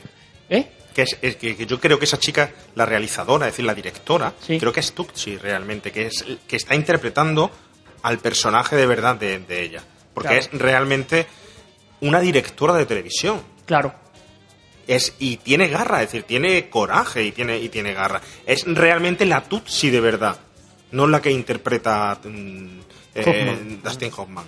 Claro. Entonces, el abanico, como tú bien dices, de, de perfiles es brutal. Especial. Sí, pero siempre en, la- en las películas de los 80 el papel de la, de la mujer siempre se quedaba relegado a eso. Y aquí hay muchos personajes femeninos. Y de hecho es raro que en una cadena de televisión o en la, la serie de General Hospital, ya me la sé, eh, hubiese una directora de producción que es la que tiene la charla con Tutsi de te vamos a echar, pero tu personaje tiene garra, tu personaje tiene fuerza y por eso no te echamos. Y que también es, es raro que haya mm, más personajes femeninos, ¿no? Como la, la ayudante de dirección que sea una mujer. Cuando eso en otras películas de 80 hubiera sido todo hombres y de repente una mujer para que alguien se acueste con ella o una mujer que es la madre de, de alguien. Por eso es un, un detalle que me parece muy, muy interesante. Incluso uno que pasa muy desapercibido en, en la película, que esta tarde antes venía aquí volviendo a visionarla, y es que el personaje Jessica Lange es madre soltera. Y la criada o la, o la niñera le dice, si insistes en cuidar al niño de esta manera te va a salir muy mal. Y al final Mm. la, la despide. Y una escena que pasa como desapercibida. Como si nada, cierto. Pero ya en los 80 el hecho de que hubiese una actriz eh, madre soltera con, con un niño ya, ya tiene un toque reivindicativo en la, en la película. Cierto, cierto. Nos tenemos que meter un poquito en eso, pero antes de pasar, eh, has mencionado el test de Bechdel y bueno, es muy interesante. Estuve buscando el otro día, lo desconocía. Supone que es una forma de evaluar, eh, un método para evaluar si un guion de una película, serie o cómic o otra representación artística cumple con los estándares mínimos para evitar la brecha de género. Es decir, para evitar mm, ese eh, inclinación o ese, eh, que la mujer esté desfavorecida en el, en guion, ¿no? Si, el origen fue en un cómic, fueron unas lesbianas, en un cómic unas lesbianas de cuidado, y ese test hoy en día ha dado muchísimo y, que hablar y ha dado muchísimos temas a debate. Las normas, las reglas que tiene que, tener un guion para cumplir con el test. Uno, que en la película aparezcan al menos dos personajes femeninos. Dos, que dichos personajes hablen una con la otra al mismo momento. Es decir, que no estén los dos personajes dentro de la película, pero que no se dirijan entre ellos nunca la palabra ni, ni, la- ni haya una conversación. Y tres, que dicha conversación trate de algo distinto que hablar sobre un hombre o sobre el problema o el contenido o la situación que tenga un hombre. Y no se puede limitar a reglas mm, románticas. ¿Vale? Entonces, mi pregunta es, ¿Tutsi lo cumple después de estos tres? ¿Creéis que lo cumple? No. No. ¿Por qué? Porque me parece, creo recordar que no hay ninguna escena en la que hablen dos mujeres entre ellas. Dos mujeres entre ellas no hay. Porque eh, la directora de producción habla con Tutsi. pero no habla con, con otra, Con mujer, otra mujer. con otro personaje Y Jessica femenino. Lange habla con Tutsi, pero Exacto. no habla con otra mujer. Es decir, no hay, a pesar de todo, los perfiles son todos corales. Es decir, cada uno por su lado. Sí, el, yo creo que, mm, Que que partimos, esta de, partimos de la base de que yo creo que en prácticamente todas las escenas está Hoffman. Sí. Entonces ya Es a que- partir de ahí... el och- según este test, el, el 80% de las películas que estamos viendo eh, son machistas. O sea, no cumplen este, este test. La Estos mujer se ve relegada a, a eso. Os voy a decir títulos. Me decís si creéis que cumple el test o no. Venga. Alien. No, obvi- evidentemente no. Pero no. Sí, Rafa, si yo te poner el micro, no te, no te vamos a A ver, escuchar. Rafa, que Se me parece ha quedado el nuevo. Chevalier. Que parece nuevo. El Chevalier me enganchó. Que, A ver. que no, Alien no. Vale, Alien sí pasa el test. Ah, sí, hay un momento en que habla las dos, las dos únicas act- actrices que salen en la película. Sí, sí, hablan entre sí pasa el test. Pero, pero, Pero, hablan sobre eh, por algo los que le- pelos. Por los pelos, pero, pero lo pasa. pero ¿por qué hablan? Oye, yo no lo sé, no vamos a Es que analizar. si hablan, es que no si hablan por la muerte del primer personaje ya están hablando de, de algo que relaciona, está relacionado con un hombre. Por tanto no cumple el test. Eh, Javi, entendemos que eres millennials y que tu concepto no llega al nuestro. No seas pero, más pa- papista pero que el por- Papa. por- venga. El Señor de los. Anillos. Javi lleva El Señor razón. de ¿eh? los anillos. ¿Lo pasa o no lo pasa? Espérate, espérate que piense un momento. Espera que esa mujer. Pero Espérate son que tres. hay mujeres. Tres, eh, No. ¿La, La, trilo- la trilogía. Yo creo que no. Yo creo que no. No lo pasa. No lo pasa. El Señor Anillos no lo pasa. Ni de coña. Harry Potter y el Cáliz del Fuego. O Harry Potter y la Reliquia de la Muerte. Yo creo que sí. Eh, tampoco. No, ni idea. No la he visto. No la pasa. No la pasa. ¿Por qué? Porque no hay mujeres, apenas. Hermión y poco más. Hermión. Pero mío habla con la profesora. Ojo con esta. Batman vs Superman. Batman vs Superman. Sí puede ser que haya alguna escena hablando de mujeres. Yo creo que. Sí, ¿Dónde? la- Pasa palabra. La, la fiscal Sí, sí. la, sí la pasa. Hay un momento en la que ye- La fiscal con la iba a decir testigo. Jessica iba a decir que Sí. la mujer de Superman habla con una compañera periodista. Con Lois Lane, sí, Lois Lane con... Cierto. La jungla de cristal, ¿lo pasa o no lo pasa? No. Espérate, espérate. Titulazo, ¿eh? ¿Lo pasa o no lo pasa? Sí, test. creo que cada vez ya habla con alguna mujer también. Sí, lo pasa. sí. Efectivamente, lo pasa. Hay un momento en la que la, la mujer de Bruce Willis Sí. habla con su secretaria. sí. Además, fíjate que la mujer de Bruce Willis ahí hace de jefa. Pero Sí. habla de Bruce Tiene- Willis. pero tiene protagonismo, ¿no? Claro. No, protagonismo. no, no, no, no, no hablan de Bruce. Willis. Hablan del, habla de que viene... Ah, con la secretaria, calla. Con la secretaria. Con la secretaria, calla, calla. Pulp Fiction, ¿lo pasa o no lo pasa? Espérate, Pulp Fiction. Hostia, me has pillado morado. Ajá, esa es. Ahí te ha pillado, Ah, Carlos. sí. Eh, yo creo que. No, creo que no, creo que que. Bueno, sí, sí lo pasa, sí lo pasa. En la cena del, de, de los junkies. Cuando están las dos chicas hablando de cómo Lo pasa, droga. efectivamente. Es verdad, es. Premio para, para el caballero. Gravity, Gravity, ¿lo pasa o no lo pasa? ¿Cómo lo va a pasar? Va a pasar. ¿Cómo lo va a pasar? Pero ¿Cómo lo va a Gravity, pasar? vamos a ver, Gravity sí lo pasaría, porque Gravity la peli- Claro, ¿cómo va a pasarlo? O sea, ¿cómo se me dice? Tom Eh, Hanks exactamente, Náufrago? ¿qué náufrago lo pasa? Pero No, bueno, Náufrago Gravity- no lo pasa tampoco. Eh, todo esto eh, está abierto a modificaciones. Gravity Sí. lo pasa de sobra porque la protagonista principal es una mujer. Entonces el test de Bechdel se queda atrás. Sí, hermano oso tampoco ver, lo pasa. hermano oso, el claro. creo que no. Claro. Bueno, yo sé- dentro del laberinto. Dentro del laberinto. Ojalá viniera el rey de los lo Sí, bueno, es llegarse a su madre si la niña sí le- Bueno, sí no lo sabemos- pasa, Sí lo pasa. No lo sabemos pasa. la sexualidad de los bichos y de los duendes. No, pero ella sí habla con su madre y eso. Sí a lo mejor son duendas. Sí, puede ser, pero sí lo pasa, sí lo pasa, ¿eh? Sí lo pasa. Eh, ¿Qué más? ¿Qué más? ¿Qué más? Star Wars, ¿lo pasa o no lo pasa? Con esta concluimos el Eh, test. Star Wars, sí, sí lo pasa. Hay escena que Pan me habla con. con No, la original. Espérate. Joder. La que trilogía está original. aquí no te estoy hablando de esta última, que, que esta última es- es- lo sabes. Spoiler, spoiler. Original, eh, puede que no. No lo No, pasa. no lo pasa. No lo pasa. Machista. No lo pasa. Así que La nueva sí. tela, tela ahí. Bueno, eh, ¿qué os parece? Vamos a seguir No, avanzando pero- un poquito. pero Star Wars- Yo película. os digo que la pero bueno. hablan dos personajes femeninos. Chapa ya, con Star Wars, la qué protagonista pesado. con la del. Pero vamos a ver, Que no le pago el chale nuevo a Pero George a Lucas. que Star Wars Disney. es machista teniendo de protagonista a una chica. Por eso la nueva sí. Las las Nueva. viejas no. Bueno, ya que Marta. Espacio Marta, Ya, Marta ya, ya. necesita un abrazo. Venga, vamos a- Avanti. Espacio dedicado para Pedro Uceda.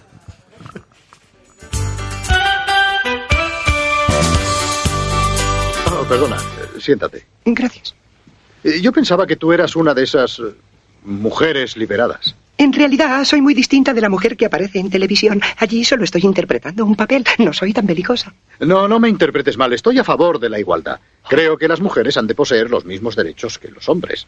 Sin embargo, a veces pienso que lo que quieren en realidad es convertirse en hombres y desplazarnos a nosotros. Y eso no es justo. No. ¿Quieres otra copita? Esta noche he de tener mucho ojo. ¿Esta noche? Ah, ah, no, eh, siempre. Hace años recuerdo que nunca se hablaba de eso. Lo que es una mujer, lo que es un hombre. Uno era solamente lo que era. Y ahora solo se habla de eso. Quieren aproximar un sexo al otro para que los dos parezcan iguales. Lo siento, pero somos muy distintos. Cierto. Sobre todo en una granja. Los toros son toros. Y los gallos no ponen huevos. Nunca. Mi esposa y yo estuvimos casados un montón de años. La gente no comprende nada. Dicen que la salud es lo más importante. Yo podría arrancar esta casa de sus cimientos. ¿Y qué? Lo bueno es estar con alguien. Compartirlo todo. Sí. Eso es lo más importante. Julie me ha dicho que no estás casada. No. ¿Quieres otra copa? No. ¿Seguro? Sí. Eh, ¿Sabes una cosa? Creo que ya es hora de irse a dormir. Ah. Gracias por haberme hecho compañía. No tiene importancia. Tienes unos ojos maravillosos. Oh, muy amable. Gracias. Buenas noches, Les.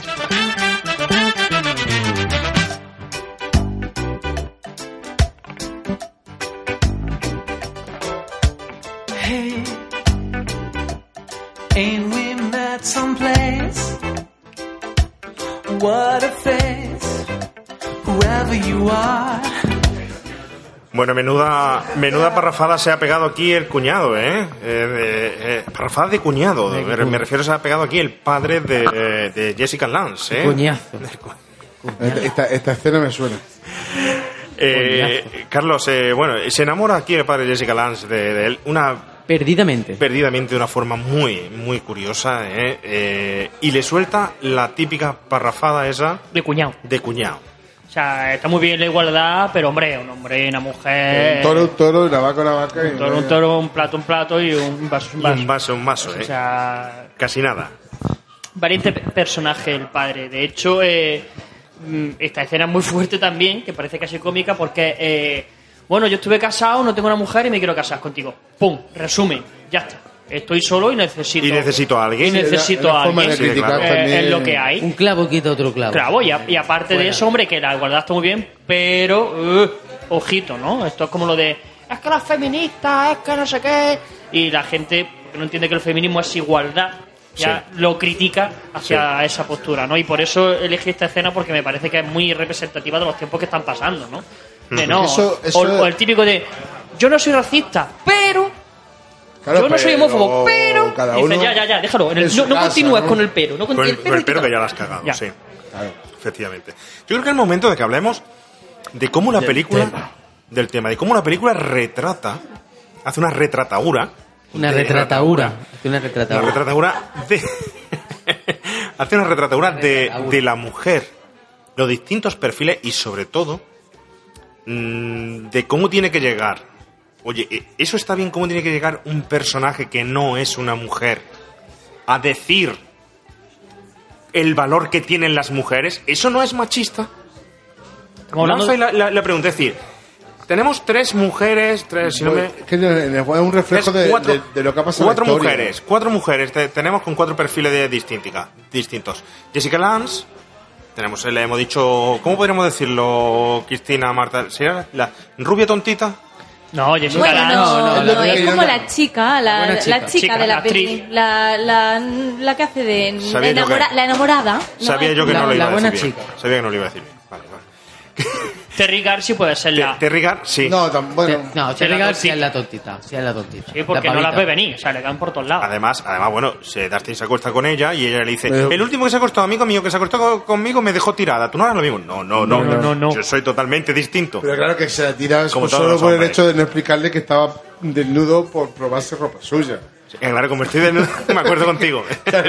Pues, Ya que estoy aquí, ya que- Claro. a ver, que no- no- No, que no, no- pero después no yo puedo justificar de otra forma. ¿Quién, quién no ha hecho eso? Es como el chiste de la vaca, vamos. ¿Quién no ha hecho eso?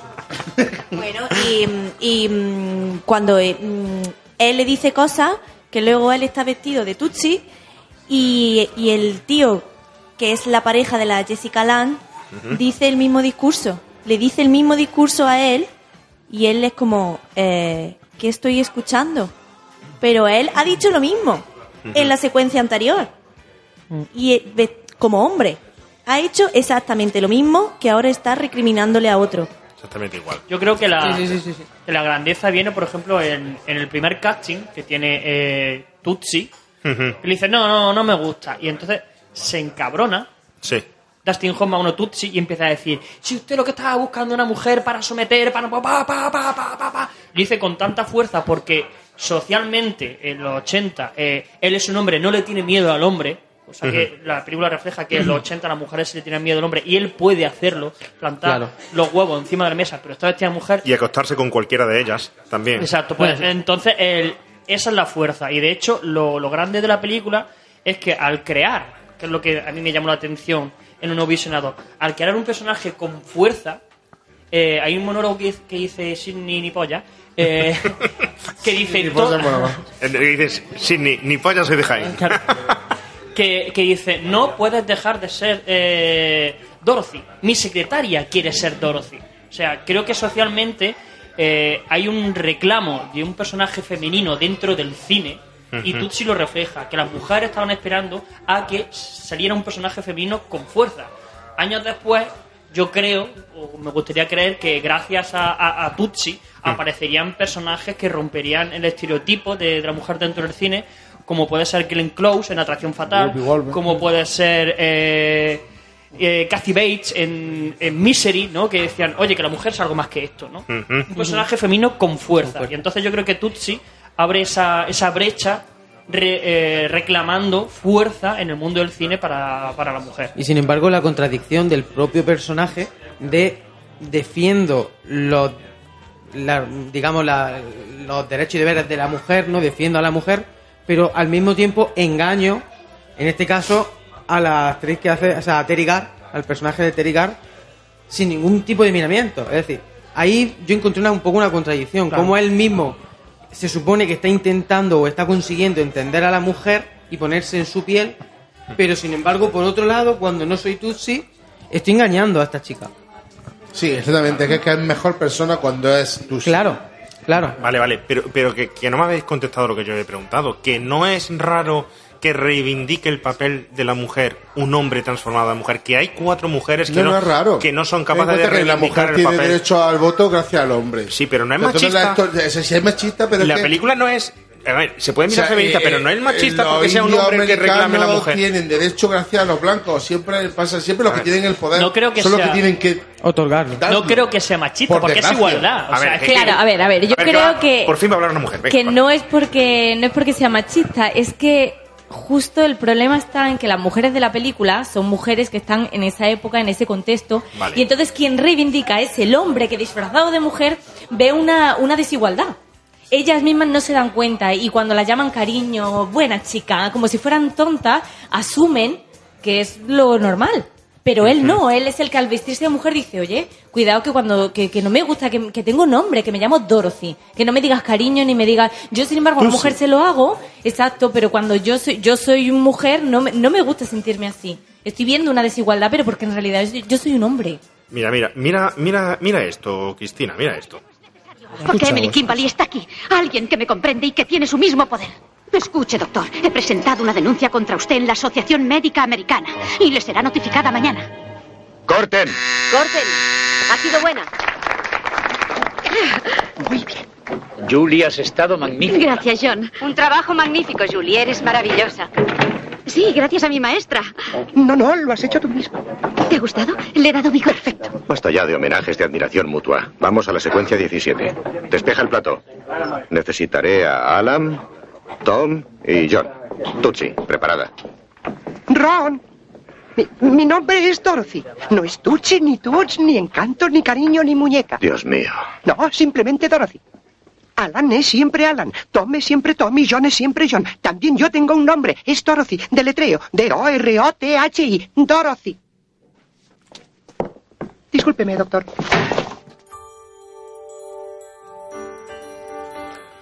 Pues eso. Pues eso. Lo que tú dices. claro. Me he adelantado, pero sí, era exactamente eso, que él, él lo ve claro cuando, como, como el trato es desfavorable totalmente cuando se viste de mujer. Pero total, ¿eh? Y pequeños gestos, como mm, cuando está, ah, pues mira, ahora tienes que decírselo así y le toca el culo a, a Jessica Lange. Es como, estamos trabajando. No hagas eso. Por mucho que seáis pareja, pero estamos trabajando. No la trates así tampoco.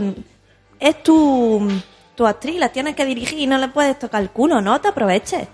Y ese gesto chiquitito que a lo mejor se te pasaría desapercibido a él siendo un hombre, haría, "Ah, bueno, pues siendo una mujer dices, "Jo, eso no se hace.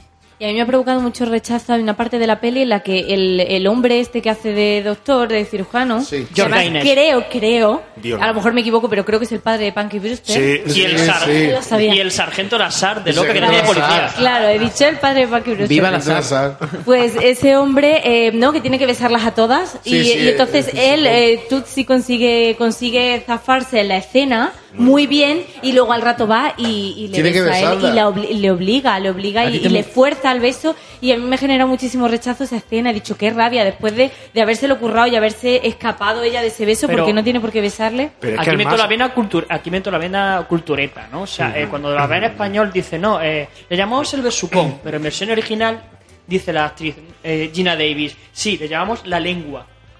O sea, que eh, es más Porque te fuerte mete la todavía. lengua Como a ti en el Manolito, ¿no, Rafa? Pero, o sea, que era diferente. le llaman el amasador. Ah, el amasador.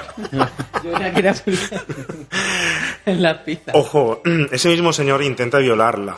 Sí, esa es la escena que te decía yo que es cómica, eso- porque eh, Bill Murray dice, ay, zorrilla, y le dice Dustin Hoffman, que es brutal, una violación no tiene gracia. O sea, no hagas chistes con esto. Claro, y es gracioso porque es un hombre intentando violar a un hombre vestido de mujer. Pero no tiene gracia. Pasa de ahí desapercibida, la dejan, pero ojo, ¿eh? Ahí la dejan, la, la- la sueltan. Ojito. Tiritos, sí, sí, sí. sí. Ojito, ojito. Han cambiado mucho las cosas. Yo no sé si se atreverían a preguntaros si ahora que está tan de moda la polémica esta de, de los abusos en el cine y tal, eh, ¿han cambiado las cosas o sigue habiendo todavía, el hombre seguimos todavía abusando de esa posición o, o de nuestro machismo dentro de- del cine? Es decir, no aprovechamos, son pocas las directoras realmente como directoras, muchos, muchos más los directores, productores, exactamente igual. ¿Pasa eso? ¿Sigue pasando? ¿O ha pasado lo que refleja la película en esa época? ¿Pasaba? ¿Sigue pasando? Mm, ¿Por qué todo lo que se ha denunciado ahora no se denunció en su momento? ¿Estamos viendo ahora mismo concretamente un cambio de verdad? A ver, ¿quién me contesta? ¿O atrevéis? Yo sé que una pregunta un poco es- escabrosa, Espinosa. que espinosa, ¿no? Tema Pero- complicado, ¿eh? es complicado, pero quizás en un momento mm, también de, de aportar y ampliarle lo que se está escuchando y se está viendo. Yo creo que es algo tan inconsciente que nos cuest- mm, todavía tenemos que trabajar mucho para que eso lo veamos de manera consciente, porque es que mm, mira, el otro día aquí mm, a un amigo mío, una chica, le tocó pues, el membrete. el membrillo. El membrito. El membrillo. Y él decía, me he sentido atacado, estoy, me, me he quedado en shock. Y me lo contaba una amiga y decía, "Uf, qué fuerte, pues que nosotras eh, vas por un bar y en cualquier momento te tocan el culo. Y es como, "Ay". y es una manera inconsciente, tú no, no te das la vuelta y dices, ¿qué haces? Eh, estúpido. Ahora te voy a sacar, voy a sacar mi, mi vena masculina. Es raro que un tío le toque el membrete y diga, ¿qué haces? ¿Eh? Exactamente. Y eso a que mí- somos muy burros. a mí, esa, esa persona cuando me lo contaba, yo decía, pero si es un hombre eso... eh, y yo inconscientemente decía, pues sí, porque no tiene el derecho de tocarle nada. Y menos una parte tan íntima. Una persona que no conoces de nada. Y pero a mí me, me resultaba extraño decir, Juan, que es un hombre, mm, bueno. mm, pero sí. Yo, mira, yo, y yo soy una mujer y digo, a veces me miro a mí misma y digo, Marta, tiene, soy muy machista a veces. Mm. Lo Yo- te- mm, no lo veo. Y luego, también digo lo de inconsciente porque mm, cuando Dustin Hoffman se estaba preparando este papel como la mujer, a la hora de buscar la voz que le quería poner, él cuenta que no quería irse a lo fácil de poner un falsete. Y fue a una logopeda para ver cómo, de qué manera podía poner la voz de una mujer y, la- y- y llegaron a la conclusión que una mujer cuando habla, eh, aunque sea una afirmación, todo lo acaba arriba, de manera que inconscientemente es como pidiendo permiso, pidiendo perdón, una sumisión. Ajá. Y, y así fue como él encontró la manera de hablar como una mujer, mm, llevando todo arriba, pensando en, la, en el permiso y en el perdón a la hora de hablar. Eso lo cuenta él, vamos, y es súper interesante porque es tan inconsciente como la manera de hablar. Oye, vosotros que la habéis visto en versión original, eh, ¿cambia mucho ese falsete de, que, que hace Dustin Hoffman al doblaje que hace Ricard Solán? Eh, lo suaviza más. Sí es cierto que hay un falsete, porque sobre todo Dustin Hoffman tiene una, un- una voz semi grave y para entrar en el registro de una mujer tiene que, que hacer un, un falsete, pero no es un falsete eh, cómico del todo. Es muy complicado, por eso te decía que, que es muy complicado el personaje que, que hace Y bien logrado. ¿no? Y bien logrado. Y de hecho a- a- eh, juega varias veces a, a quitar ese falsete, ¿no? O sea, cuando tiene la conversación Tassi, con... Tassi, Tassi. Tassi. O con, o con Sidney Pollack, Sí. eh, Sidney cuando le dice, no, soy yo, soy yo. Juega e- ese cambio de, de registro, pero sí es cierto que hace un, un falsete más modificado que en, el, que en castellano. Ujú. Oye, ¿cuál era la situación? ¿Sabéis cuál era la situación de la mujer en los 80? ¿Vosotros creéis que la situación de la mujer en los 80 era favorable o desfavorable? Muy Muy desfavorable. Hombre, lo- lo es ahora, hace 30 años ya ni te cuento. ¿Por qué? ¿Desfavorable? ¿Por qué? ¿Que ¿Por qué era desfavorable? Porque te recuerdo que en España, para poder sacar dinero de un banco, tenía que ir la firma del marido para poder sacar de tu propia cuenta. O sea, en los 80, en el mismo año de la película, vamos, era muy desfavorable. Más desfavorable, vamos.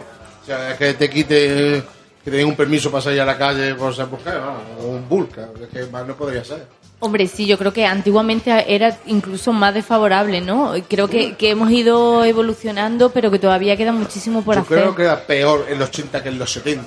Porque en los 80 encima llegó el destape y aquí encima, o sea, la mujer se quedó en un plano totalmente sexual. Sexual. mm. Era peor Pero, pero bueno, eso fue, fue, fue la transición ya, pero... Claro, 70 Desde el finales. 82. Yo voy a hacer pensar un poco. Me, me gusta, sabéis que siempre este tipo de preguntas me gusta hacer pensar un poco, ¿vale? Es cierto que lo que hoy en día ha conseguido la mujer, aunque deba de evolucionar muchísimo más ese objetivo y alcanzarse, eh, empezó a forjarse, ojo, aunque fuera desfavorable, vierais que en esa época era de- desfavorable, empezó a forjarse en los 80, porque en el 81 entra la reforma del Código Civil, ¿vale? A favor, a favor que de la igualdad entre el hombre y la mujer, es decir, que por ley ya empieza eso a evolucionar, ¿no? Se retrasa la edad media del matrimonio, se reduce el número de hijos en, una, en la década, que estaban acostumbrados a que las familias fueran súper numerosas y en esa época empieza a reducirse el número de, de hijos. Salen mujeres como Pilar Miró, Cristina Almeida, Rosa Conde, Margarita Salas.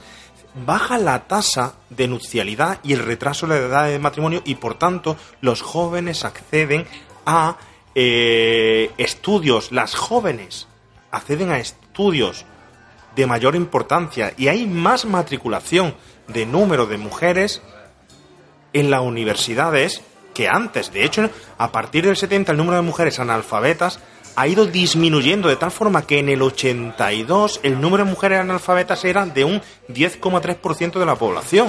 Es decir, que en el 80 bajó muchísimo.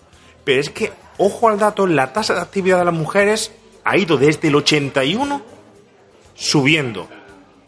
Y las mujeres matriculadas en la universidad acaban sus estudios en el 90 en un porcentaje muchísimo mayor que los hombres.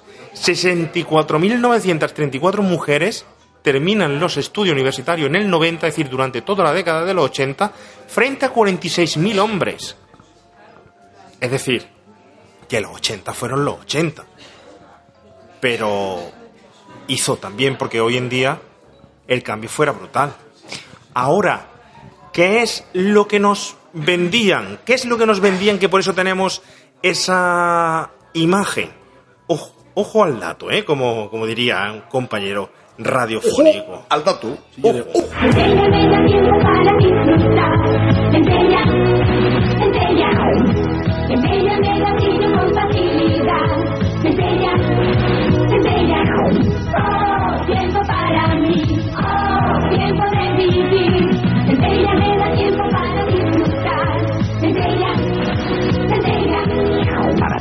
Que vives tu tiempo.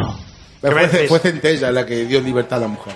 Centella daba Te da libertad. tiempo, te da tiempo. Porque Mira. te daba el limpiar con centella te daba tiempo, Tiempo para, disfrutar con la familia. Escúchame, hay algo peor todavía. Hay un, un anuncio, me parece que es de... eh, ¿Cómo se llamaba esta actriz? A ver si caigo. Mm, bueno, no me acuerdo. Es de... Me parece que es de Soberano. Sí. O, o de Brandy. De Brandy. De Pilar, no sé qué se llama la, la actriz. Y es brutal el anuncio. El anuncio es que la, la actriz va a una pitonisa y le dice a la, a la pitonisa que, que su marido le pega, que su marido es agresivo, que su marido no sé qué, no sé cuánto. Entonces se ven imágenes del marido cascando. Eh, y le dice la pitonisa, esto tiene una solución. Cuando llegues a, cuando llegue tu marido a casa, ponle una copa de brandy soberano, ponle la comida y no pasará nada y no sé y, y estará súper contento. Era la actriz de, la- de las chicas de la Cruz Roja, Concha Velasco y Uy. que poco estáis puesto en cine de barrio, mucho Sí, de los sí, 80, sí, pero sí. Madre mía. De barrio no. No, yo Pues- creo que fuera de Mariano Zoren. Pues, pues ese Y- y anuncio. Marisol, y Rocío Dúrcal, que lo veía mucho de pues, pequeño. Ese anuncio de, de Soberano es de los, de los 80. Y está justificando el maltrato a una mujer porque cuando llega el hombre no está puesto eh, la copa de, de brandy soberano, no está la casa recogida y demás. Y es un anuncio muchísimo el- más fuerte que Como este. el Fari, pero mira, mira, tú fíjate el anuncio que te voy a poner. 500 horas al año fregando o solo apretar un botón. Tus manos o las de acero de Fagor. Tus 10 dedos o los 21 de Fagor. Tu esfuerzo o la eficacia de Fagor. Esclava o reina. Esclava yo, me niego a fregar más platos. Lava todo de Fagor. Toda la tecnología para que descansen tus manos.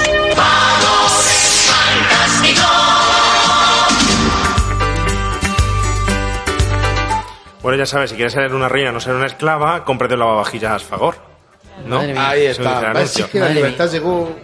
De todas maneras, yo entiendo, eh, yo entiendo que, mm, que la publicidad, el cine y esta y todas las artes son un reflejo antro- eh, antropológico de, de la sociedad.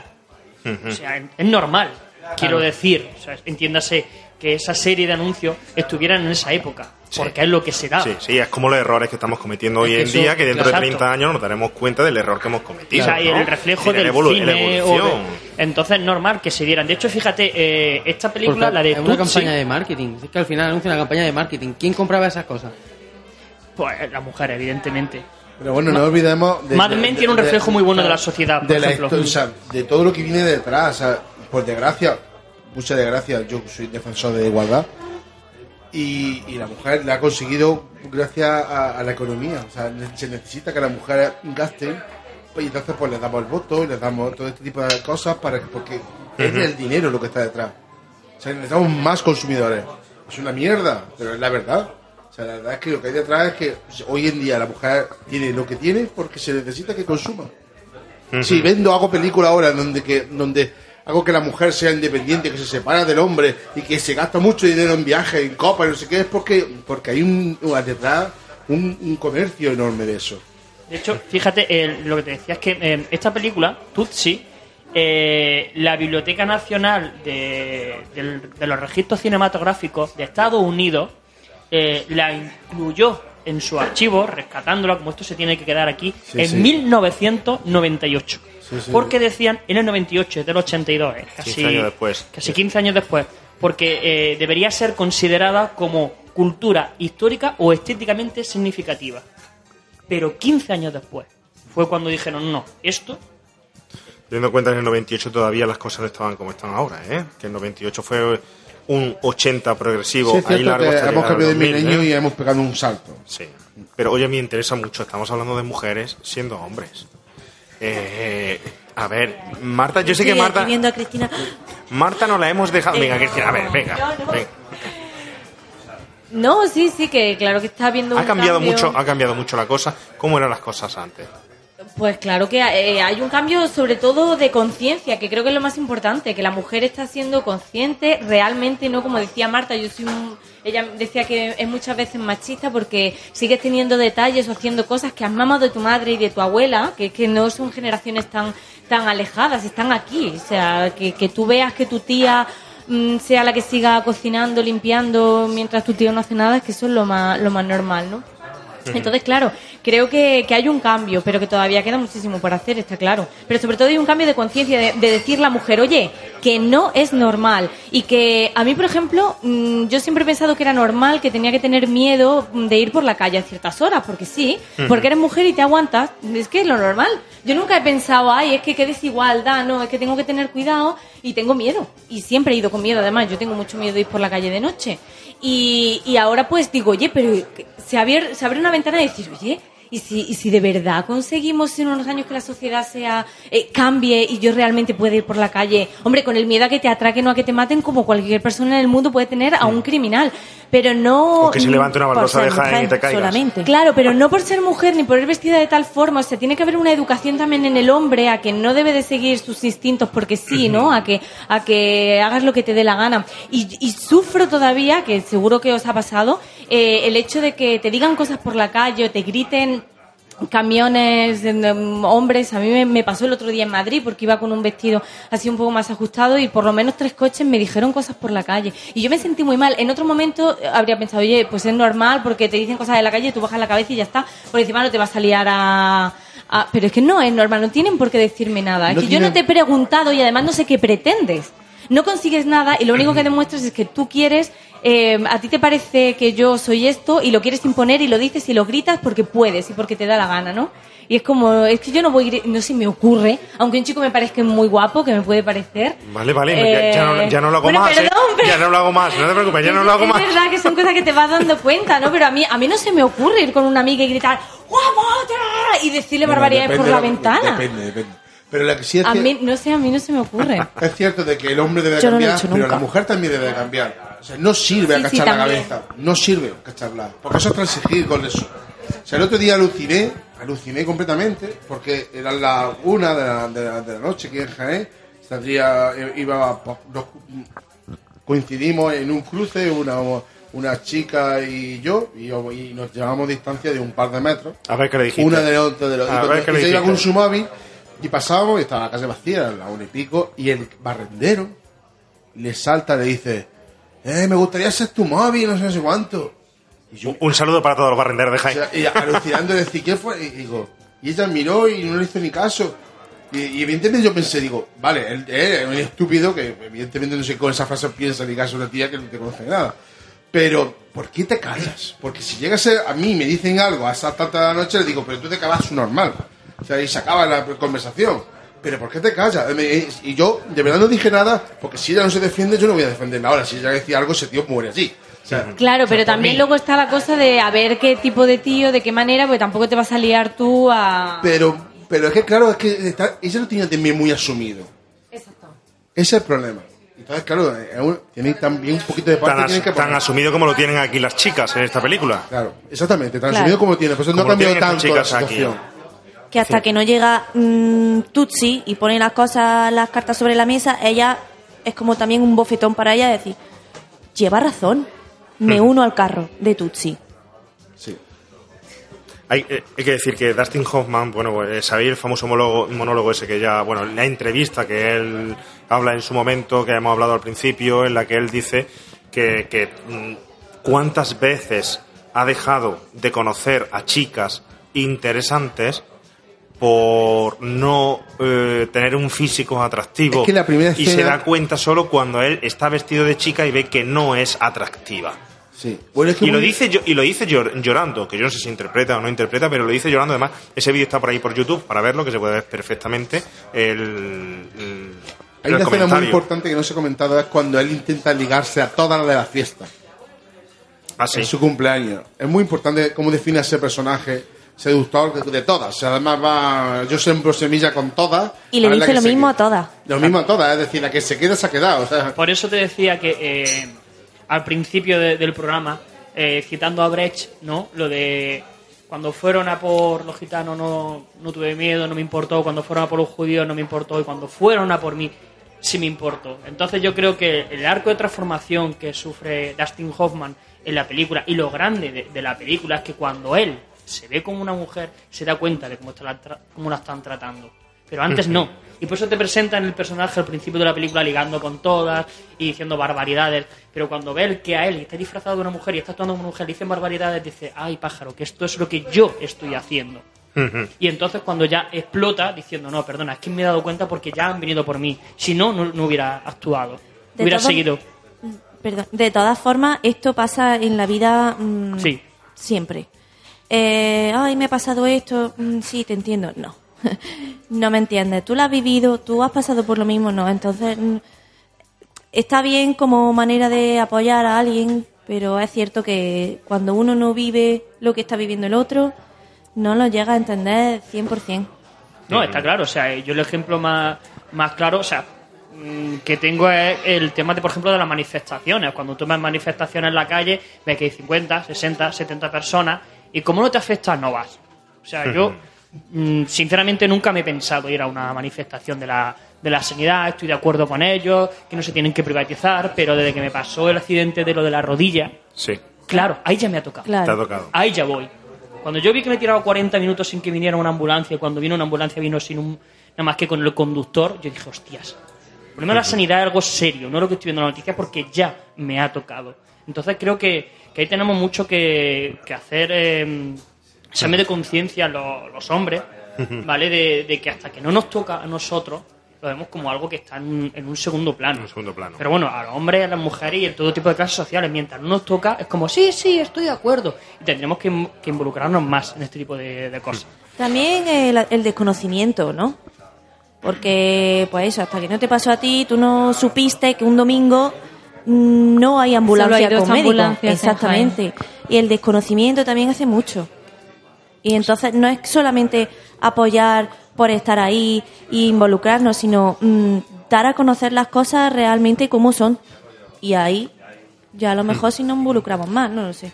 Fijaros qué bonito, fijaros qué película, tú sí, fijaros qué película que realmente nos hace hablar muchas veces de mm, no de la película, ni la riqueza de, la interpretación que tiene la película, ni de su estupenda dirección, ni de esa eh, mezcla entre Dustin Hoffman y el señor Pollack, eh, quién fue, si fue uno, si fue otro el que le causó el éxito, sino que al final sacamos como conclusión de que el éxito de la película llega a ser el tema que trata, su propio contenido y cómo a día de hoy hay que rescatar esta película para tener esa retrospectiva y mirar no solo hacia detrás, sino mirar la situación actual en esas diferencias de género, ¿no? Y a la misma vez aprender de esas interpretaciones y hasta dónde llega un actor.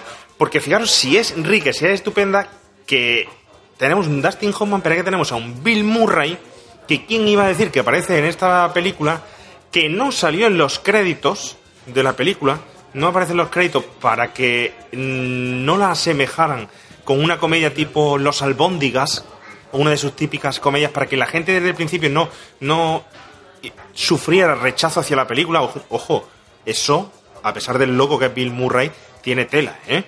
Es decir, no me voy a poner yo, no me voy a poner yo para que la gente mm, vaya a ver la película, es saber saber que, que, que, bueno que tú no, no, eres, no favoreces a todos los públicos ni todos los públicos te, te van a ver a ti. Es decir eso un acto que, que para mí personalmente creo que, que le honra.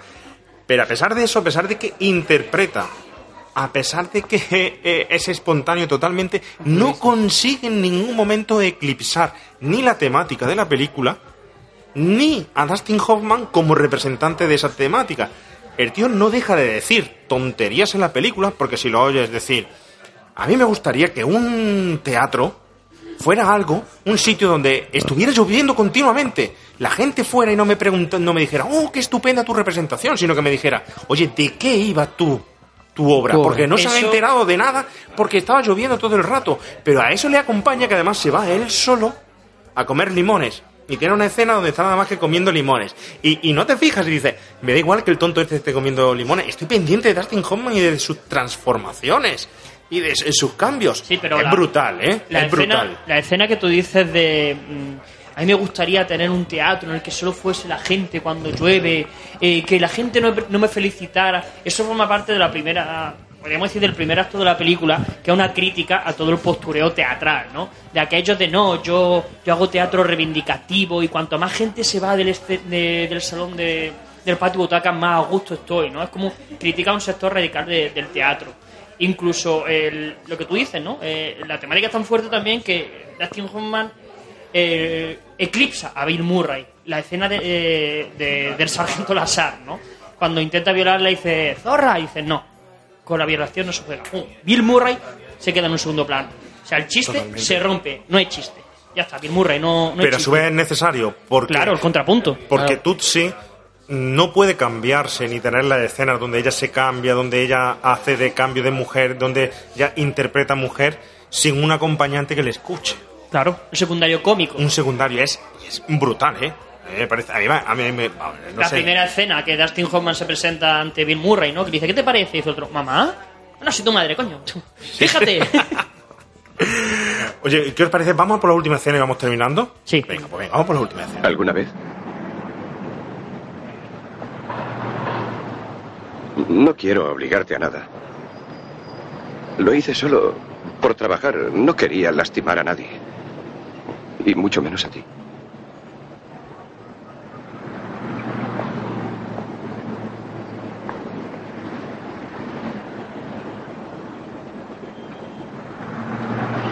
Echo de menos a Dorothy. No lo hagas. Aquí lo tienes. Ella también te echa de menos. En realidad no me conoces, pero... Pero me he portado contigo mejor como mujer de lo que nunca me porté con una mujer como hombre. ¿Entiendes? Solo tengo que... que aprender a hacerlo vestido así. Quiero decir que probablemente resulte mejor que yo lleve pantalones.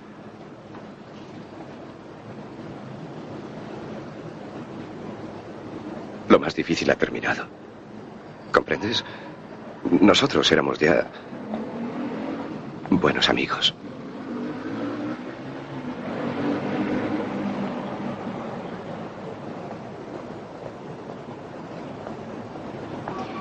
¿Querrás prestarme esa falda amarilla? ¿Cuál? La de Halston. ¿La de Halston? Oh, no. La estropearías. Michael, Le echarías vino por encima. no lo haré. De acuerdo, te la prestaré. Pero has de cuidarla bien. Es mi favorita. ¿Y para qué la vas tú a necesitar?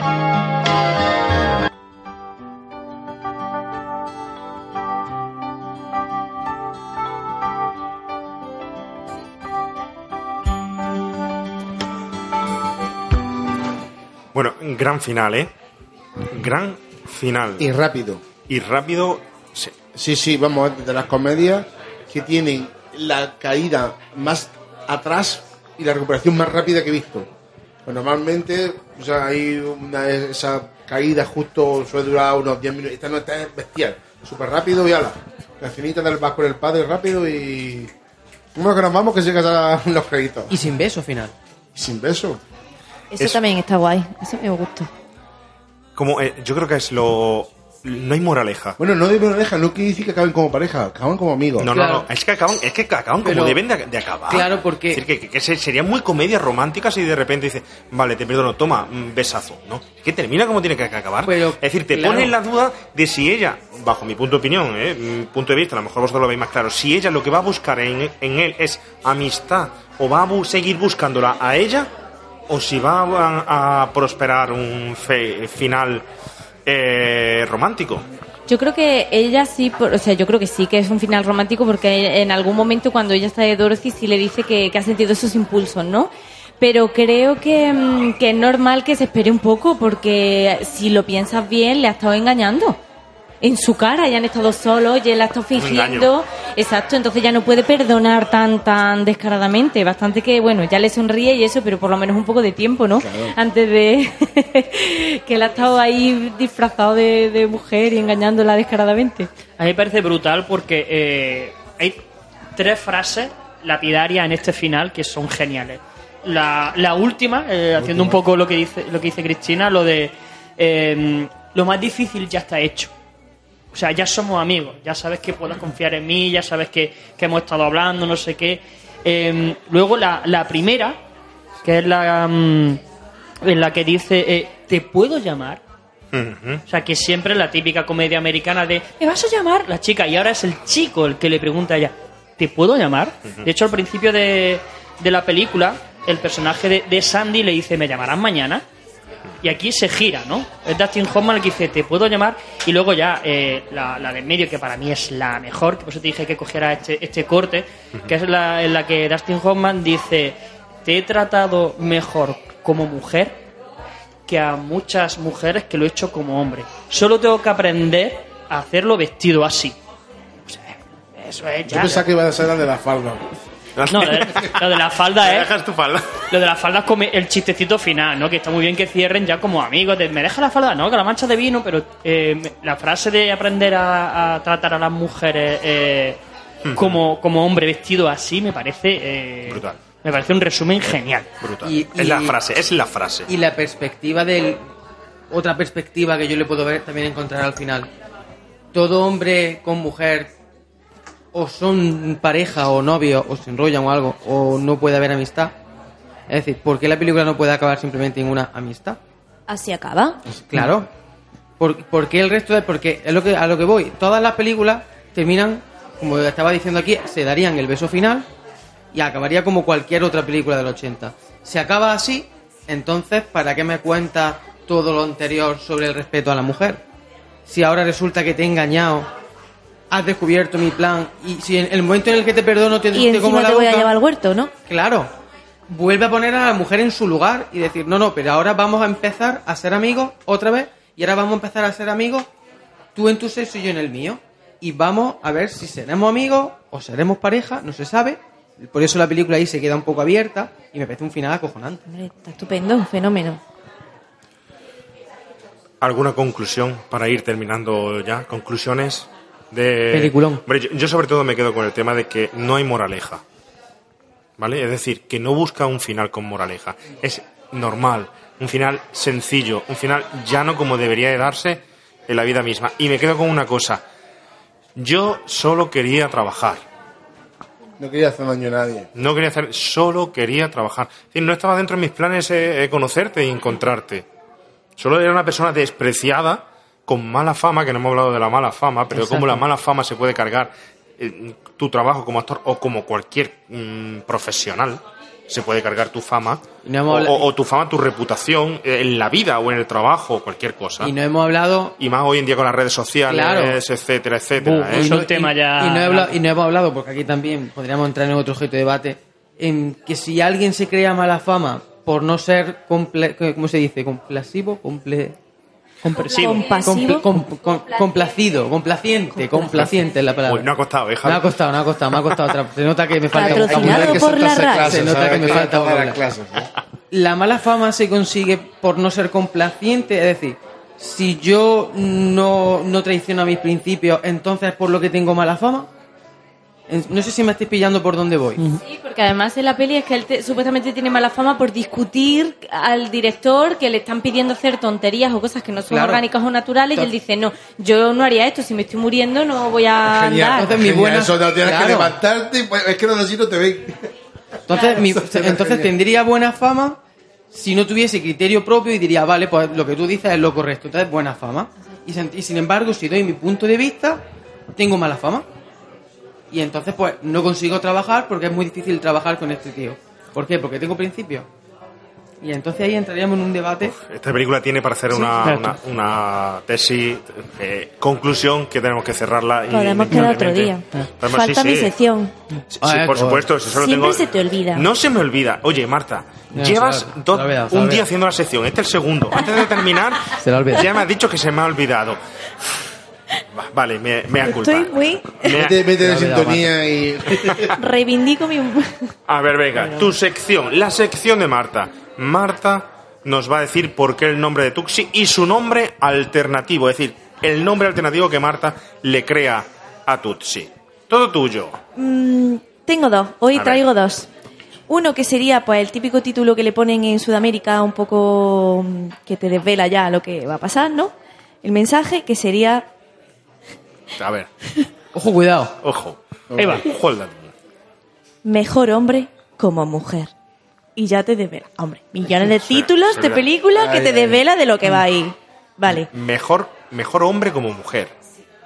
ese Mejor sería hombre mi, mi título ahí hombre como para, sudam- bueno. para los Sudamericano. sudamericanos. Sí, para una Para telenovela, los ¿no? españoles sudamericanos. Y ahora, para en España se llamaría Monina. Monina. Monina. Monina, Ay, porque Monina, Tutsi... No, o, o chatina. Chatina, chatina. Chatina. No, porque Chatina es Arturo más... Fernández tiene un poco del doctor Besocón. De, Total, total. Dejar a Marta su sección, es su sección y ella la que pone el nombre. Venga. Chatina es más rollo madrileño... No, Claro, Monina es más general en España, ¿no? Porque Tutsi en inglés significa eso, significa monina. Y, bueno, monina o cualquier apelativo cariño, ni, ni, ni, ni. Pero Tutsi es un- una manera de decir a las mujeres que ya no se usa. Como la vieja escuela. Como lo- los abueletes, cuando eran jóvenes, llamaban a las chicas mm, Tutsi. Ahora dicen Yo no cosas recuerdo a como... mi abuelo decir eso. ¿eh? No, monina. En tu Ah, vale, caso, Monina, sí, monina. Monina, vale. En inglés, Monina. Tutsi. Sí. Y Sí. Tutsi no es el nombre de ella, que yo cuando la vi dije, bueno, mm, Tutsi, y no, se llama Tutsi. Claro, se llama Dorothy. Es decir, que estábamos hablando que en inglés sería incluso mm, mucho más despectivo de lo que nos ha sonado a nosotros en castellano. Es lo que estamos haciendo es como hacer una película en la que. Arturo Fernández fuera el, el realizador de, La- que aparece en el programa y estuviera concretamente diciendo, ¡Ey, Chatina! Vámonos. Como si llamaran Ah, muñeca. eso". Tesoro, cariño. No, Chatina. Como si la llamaran muñeca. Exacto. Muñeca, si se dice ahora, en, eh, hoy día, en inglés, los tíos Sí, dicen muñeca. doll, ¿no? Dicen doll.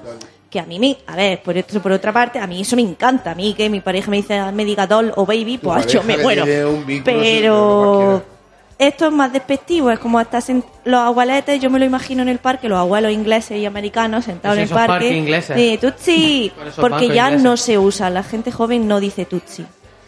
Entonces yo en español la titularía Monina. Muy buen título, mira, no lo sabíamos, ¿eh? Muy buen título para concluir la película. ¿Alguna reflexión, algo que se haya quedado antes de terminar? Eh, Laura Valenzuela, ¿Qué? la, la actriz del anuncio de Soberano. De acuerdo. Ya podemos dormir esta noche. Menos mal que la ha dicho. Menos mal que lo- Valenzuela. Laura Valenzuela. Bueno, eh, ¿algo para terminar o pasamos al remake prohibido? ¿Nos vamos al remake prohibido? Pues venga, Venga. vámonos al remake prohibido. El remake prohibido.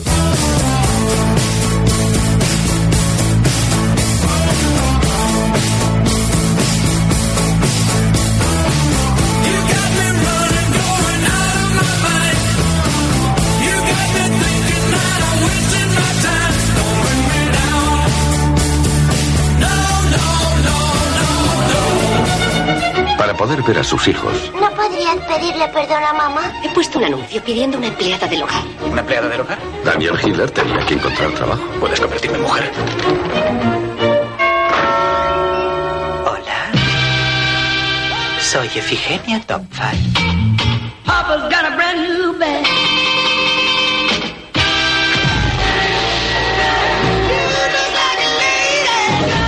Y ha demostrado que el mejor hombre para el puesto Hola. es una mujer. Señor Javi García, estamos en el remake prohibido. ¿Qué títulos traemos? Remake prohibido para todos los oyentes. Al recordar, son títulos parecidos que se asemejan muchísimo a una película que traemos eh, en la semana. Claro. Títulos recomendables para volver a ver pare- con temática parecida a la película que hemos eh, traído. Siempre intentamos descubrir algo. Así que de todo suyo, hemos empezado con un tráiler. ¿A qué película pertenece? Hemos empezado con una película que a mí me encantó en los 90, me encantó muchísimo en los 90, y que trata de conseguir también cosas y justamente de la misma forma que lo hace Dustin Hoffman con Tutsi, ¿no? Que es vistiéndose de mujer aquí para conseguir trabajo y en nuestra película de remake prohibido para ver a sus hijos. Cosa que me parece increíblemente espectacular. La película es Señora of Fire, un pa- un papá por- de por vida, creo que es o algo así en castellano. Y bueno, pues yo creo que la habrá visto todo el mundo, para la que no lo sepa, es una, película, el protagonista Robin Williams, que pierde la custodia de los hijos y la madre no deja, no los deja verlos y la única manera que encuentra de ver a, a sus hijos es trabajando como su, eh, digamos, la sirvienta, ¿no? La señora de la casa y se disfraza también de, De niñera. para ello, de niñera, de niñera. Exactamente, y me parece espectacular y toca una de las temáticas que estábamos hablando, que era el para conseguir algo tienes que disfrazarte, ¿no? Tienes que buscar alguna forma de, llegar a tu objetivo y lo consigue así, ¿no? Ya es espectacular. Película que creo que marcó bastante a los 90 y que incluso sigue marcando porque hasta hace poco creo recordar que había una serie en Telecinco que se llama Ella es el padre. Ella es el padre o ella es mi padre, que es exactamente igual que la película. Carlos Santos. Exactamente. Y es espectacular y una gran recomendación. Y además, bueno, es que me encanta la, la comedia de 80-90, me encanta. Tenemos a, a Pierce Brosnan en el papel de 007 cuando no está con la pistola en la mano. También, lo tenemos también aquí incluido. Y gran, gran, gran título. Ahí lo dejo. ¿Qué Luego, más traes? Traigo, traigo otra película que quizás no nos encontramos aquí a un personaje vestido de mujer, pero me encanta también la reflexión que deja esta película. Se llama ¿En qué piensan las mujeres? De Mel Gibson. ¿De Y- quién? De Mel Gibson. De Mel Gibson, ¿no? Mike, de... Lo ha dicho muy inglés. O sea, sabemos que ha estado en Polonia. Es, es verdad, pero bueno, es Mel Gibson. de, de Erasmus, con 30 años. Es verdad. Pero... eh, pues, pero es que nunca es tarde si la dicha es buena. Nunca es tarde si la dicha es Erasmus buena. Roble, ¿no? Claro, claro. Nunca tarde Barrica. es bueno, ¿eh? Me- me- ahora voy a mis becas con 30 años. Erasmus Bueno, de Barrica. ¿En qué piensan las mujeres? Es otro gran título que intenta tocar el... Bueno, por supuesto nos encontramos aquí a un Mel Gibson súper machista, vuelve a reflejar otra vez como en el mundo empresarial eh, lo- los hombres intentan imponer su, su poder autoritario frente a la mujer. Sin embargo, él busca utilizarla para lanzar una campaña publicitaria para vender sus productos de cosmética. Y lo que quiere simplemente es utilizarlas. Y aquí se ve claramente el, el machismo impuesto por el personaje. Pero debido a un accidente que es alucinante que este hombre no haya muerto en la bañera electrocutado por un secador, es alucinante. Pero recibe un don, que es poder escuchar lo que ellas piensan. Como todos los hombres.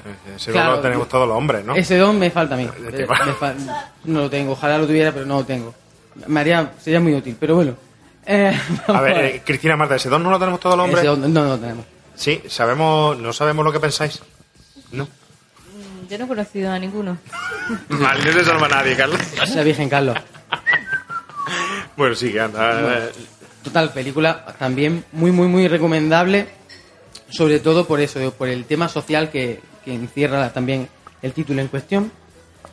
Tengo una película desconocida. De hecho, yo la vi hace mucho tiempo y no me acordaba hasta que buscando películas para hoy, me, no sé, me apareció y, la traje. Con un título muy raro, la, la película se titula A Wong Fu, gracias por todo, Julie Newmar. Y es una película considerada de culto, y que seguramente muy poca gente conozca, que trata sobre la figura del drag queen y a intentar ensalzar y proteger y darle su lugar a, No lo he visto, al ¿eh? drag, No a lo un, he- a un no lo he drag queen, ¿no? Y es un peliculón que, la- vamos, me he acordado de Chiripa, la, la vi hace muchísimos años y recomiendo verla. Va sobre un concurso de drag queen, una de ellas, una de ellas es ganadora, no recuerdo si en el, trofeo de, de Nueva York o así, porque compiten en, en competiciones para ver quién es la, la reina de la noche, como yo digo. Y mm, la película básicamente- básicamente es una road movie con tintes dramáticos y también con, obviamente con, con comedia, donde lo que se persigue en todo momento, debido a las situaciones que van pasando, darle su lugar a la, a la drag queen, ¿no? A- y sin embargo, mm, recuerdo que la película en ningún momento intenta meterse en temas de homosexualidad. Es decir, trata de defender a, la- a- a un hombre travestido de mujer sin entrar en sexualidad ni ningún otro tipo de, de- de matiz en ese aspecto, ¿no? Y me parece una película genial que recomiendo que se busque y que se vea porque es fantástico. Es brutal porque eh, cuando tú ves a Patrick Swayze, Wesley Snipes... Wesley y- Snipes, es que y es alucinante. John, eso lo digo, John Leguizamo, Tipo de Telma y Luis en su coche. cuando los sí. ves vestidos de, de mujer, dices, vaya, bueno, Patrick, eh, Wesley Snipes petado, Petadísimo, que va a sí, sí, reventar, sí, que sí, no sí, cabe en sí, el sí, traje De, de mujer, pero cuando ves estos tres eh, bicharros de la interpretación vestidos de mujer, te deja ojiplático, ¿eh? Es alucinante. Mira, yo te traigo una cosita. Yo te traigo una cosa que yo creo que es fundamental para terminar esta, esta sección. Creo que es fundamental. Mira. Hablé con mamá. Estaba tan contenta que hasta lloró. Quiere que lleve su vestido de novia. Es de encaje blanco. Osgood, no puedo casarme con el vestido de tu mamá. Eh, eh, seguro que ella y yo no, no tenemos el mismo tipo. Podemos reformarlo. No hace falta. Osgood, he de ser sincera contigo. Tú y yo no podemos casarnos. ¿Por qué no?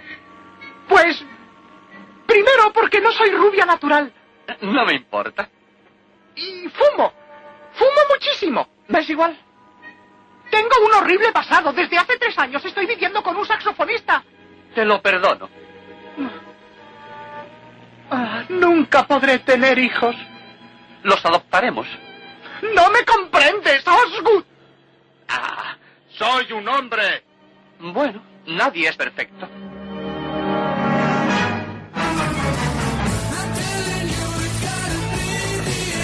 Bueno, no podíamos hablar de este tipo de películas sin hablar de Con faldas y a lo loco. Hombre, de verdad porque está porque es anterior. Es que de hecho, tú sí es un remake, o sea, está basada en la idea de, Toma la de esta idea. toma la idea de esta película.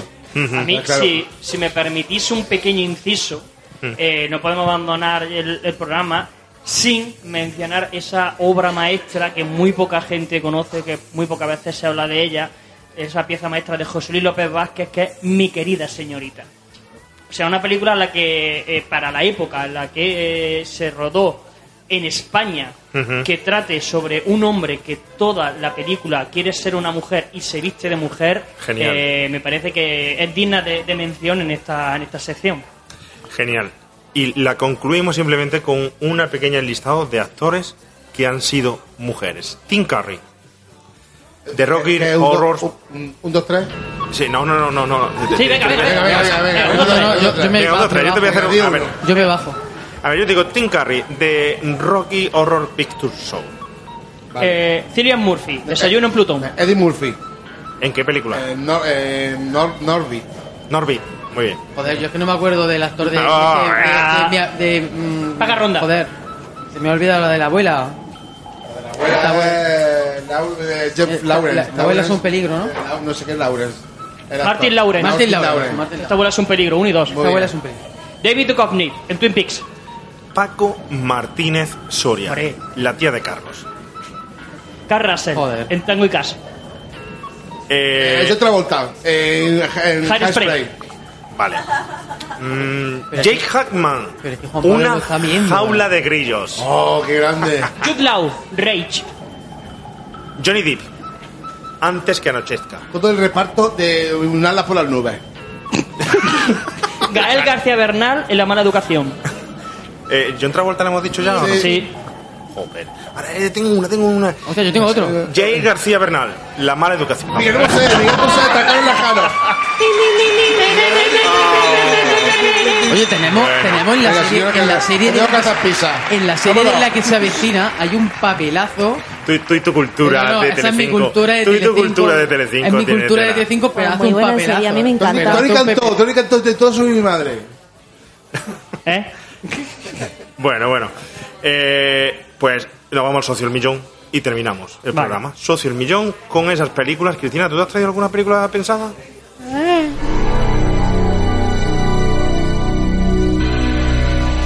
El socio, un millón.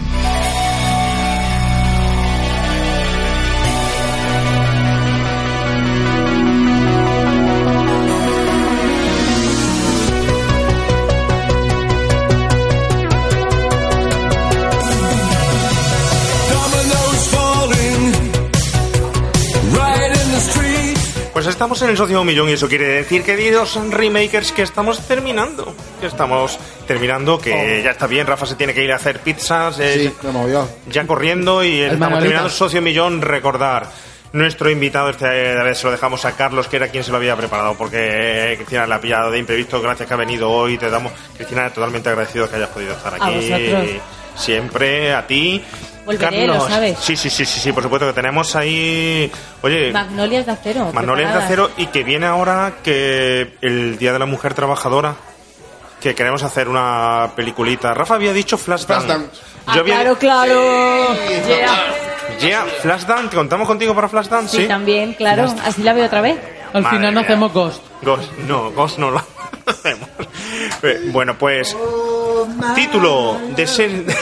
ya, están, están locos por meter la mano en el barro y hacerse uno a otro figuritas. Bueno, Madre mía, para, para, para. Vamos a parar. Título de serie Z. Título, recordamos a los oyentes que tienes que dar un título serie Z de recomendación, título de 100 pesetillas de serie B de alquiler de videoclub, esa que estaban ya súper trilladas y de bajo presupuesto, título de 200 pesetas de alquiler de videoclub, ese que a mediodía puedes ver, dormirte y reengancharte perfectamente en él, y un titulazo de 300 pelotes, un super blockbuster. Todo tuyo. Ok, pues mira, de serie Z traigo eh, muy en concordancia con el tema que estamos hablando una obra maestra. Muy pocos conocerán que se llama They Call Me Macho Woman. Macho Woman. O Macho Woman o como... eh, ¿Dónde por- se encuentra eso? Eso está en YouTube. O como mucho, por desgracia, se tradujo aquí en España, eh, La Mujer Machista. Es una chica que se retira a una casa de, de campo y da la casualidad, vaya hombre, que por esa zona hay unos contrabandistas eh, manejando la mandanga, como diría el, el Fari. Y entonces esta mujer se ve en peligro y es una máquina manejando hachas. Ríete tú de Barbarella, ríete tú de Kill Bill. Ni de y- Nikita. Y de Nikita. O sea, y es del 89. Macho Woman. el empoderamiento de la mujer en la serie Z. Madre. Repartiendo caña, bueno, sesos por todas partes, sangre y matando tíos a Hay, salva. hay oyentes que te van a agradecer mucho ese título. Sí, lo sé. Título de 100 pesetillas. 100 pesetillas, pues las alucinantes aventuras de Bill y Ted con Mm. Keanu Reeves. Sí, cierto. Muy buena. ¿Esa no es la que viajan en la cabina de, del tiempo, una que viene de teléfono o se van viajando por el tiempo? Es la que luchan contra la muerte para volver a la vida. ¿no? Ah, vale, vale, vale, vale, vale. vale. Eso que ha dicho Juan Pablo, Doctor Who, ¿no? No, no, no, sí, sí, sí, sí. No, no, es cierto. Y además está Keanu Reeves en esa película, ¿eh? Del 89, pero no me Del acuerdo el- 89, el justico, nombre. eh, justico entrado. Vale. Buen titulazo, buen titulazo. ¿Qué más tenemos por ahí, Carlos? Eh, tú sabes que el- la- estas dos siempre las mezclo un poco, entre 150 pesetillas y 300, pero bueno, Vale. para mí una obra de arte magnífica, eh, La princesa prometida. Una de las mejores escenas de grima de la historia, frase lapidaria donde Soy la Juan haya. Montosa. Vengo, venga. Íñigo, Íñigo Montoya, tú mataste a mi padre, prepárate a morir. ¿Sabes que esa película no pasa el test? No, no lo pasa, no lo pasa. No lo pasa el test. De ¿Tenéis hecho, el héroe rescata a la, a la dama. Pero bueno, la he cogido porque, como tú dices, le han puesto un montón de veces en Telecinco después de comer, de las que sí merece la pena ver en Telecinco después de, de De lo- comer. la princesa de- prometida. de lo muy poco. Con Colombo al principio. Eh, Y el niño de el aquellos hilo- maravillosos años. El hilo de la película. Y bueno, eh, él lleva el hilo, él cuenta la historia, el que la narra, basada en un libro. Y, y el niño de aquellos maravillosos años de esa serie. Con Andrés el. Gigante. Y de mi amigo más también, mi amigo más. ¿Qué más tenemos? De 200, 300 pesetas. Y luego ya como pelotazo final, para mí, Brasil, de Terry Gilliam. Brasil de. Terry Gilliam, palabras mayores, porque me encanta el cine de distópico, la, distopías, y me parece que es una maravilla, totalmente revisable. Y no puedo cerrar la sección sin hablar de, de distopía y recomendar... Mirror. eh, no, el cine hecho para mujeres y con temática femenino, eh, The Handmaid's Tale. Una maravilla Cuento de de la serie. El cuento de, de la criada. Una Exacto. maravilla de serie en el que hablan de todos los problemas de, de la mujer y cada cosa que pasa en la serie, por desgracia, está, ocu- está ocurriendo en algún país del mundo actualmente. Pues ahí se queda esa recomendación. ¿De qué año es? ¿Sabes de qué año es? Esta es Actual, de HBO. ahora. HBO actual, Además, creo que muy galardonada, ¿no? Ahora Sí, sí, en sí. los Emmy, ¿no? Pues gracias por tus recomendaciones y ya sí que terminamos, ¿eh? Ya sí que estamos terminando. Voy a empezar por Marta, que la tenemos por aquí. Marta, eh, te me has quedado un poco ya al final ahí diciendo... "Oh, no sé si replantear. No sé si Estaba, ah, replantearme tenemos un muñequito ahí de, de ET y estaba abrazado al muñequito. Oye, Marta, que, Marta, que te ha salido el programa genial, que sin ti no hubiera sido hoy lo mismo. Anda que, que a vosotros, a vosotros mucho más. Siempre. que muchas gracias por venir, te esperamos en la próxima, si puedes, si quieres. ¿Vale? Sí, siempre. Señor Javi García, muchísimas gracias por estar con nosotros, por tu sección, por tu opinión millennial. Mi opinión miliana es además que es una película que he visto por primera vez para esta peli- para este programa, como pasa muchas veces. Ha molado, ¿eh? No me digas que no, me, ¿eh? Me ha encantado, me ha encantado. Alucinante. Rafael Teruel, muchísimas gracias por estar con nosotros. Nos vemos en la próxima dentro de 15 días, que no sabemos todavía cuál vamos a hacer. pero bueno, tenemos mucha, mucha...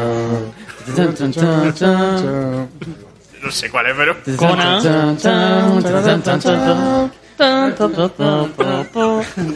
Bueno, ya está.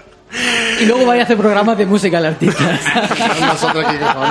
No será que tú no sabes cantar, no puede ser ese el problema. Tenemos que ¿no? hacer uno en directo, cantando en directo. Cristina, muchísimas gracias por venir, que tenemos pendiente otra más, pero que esta ha sido una auténtica gozada. Sí, Desde- gracias, igualmente.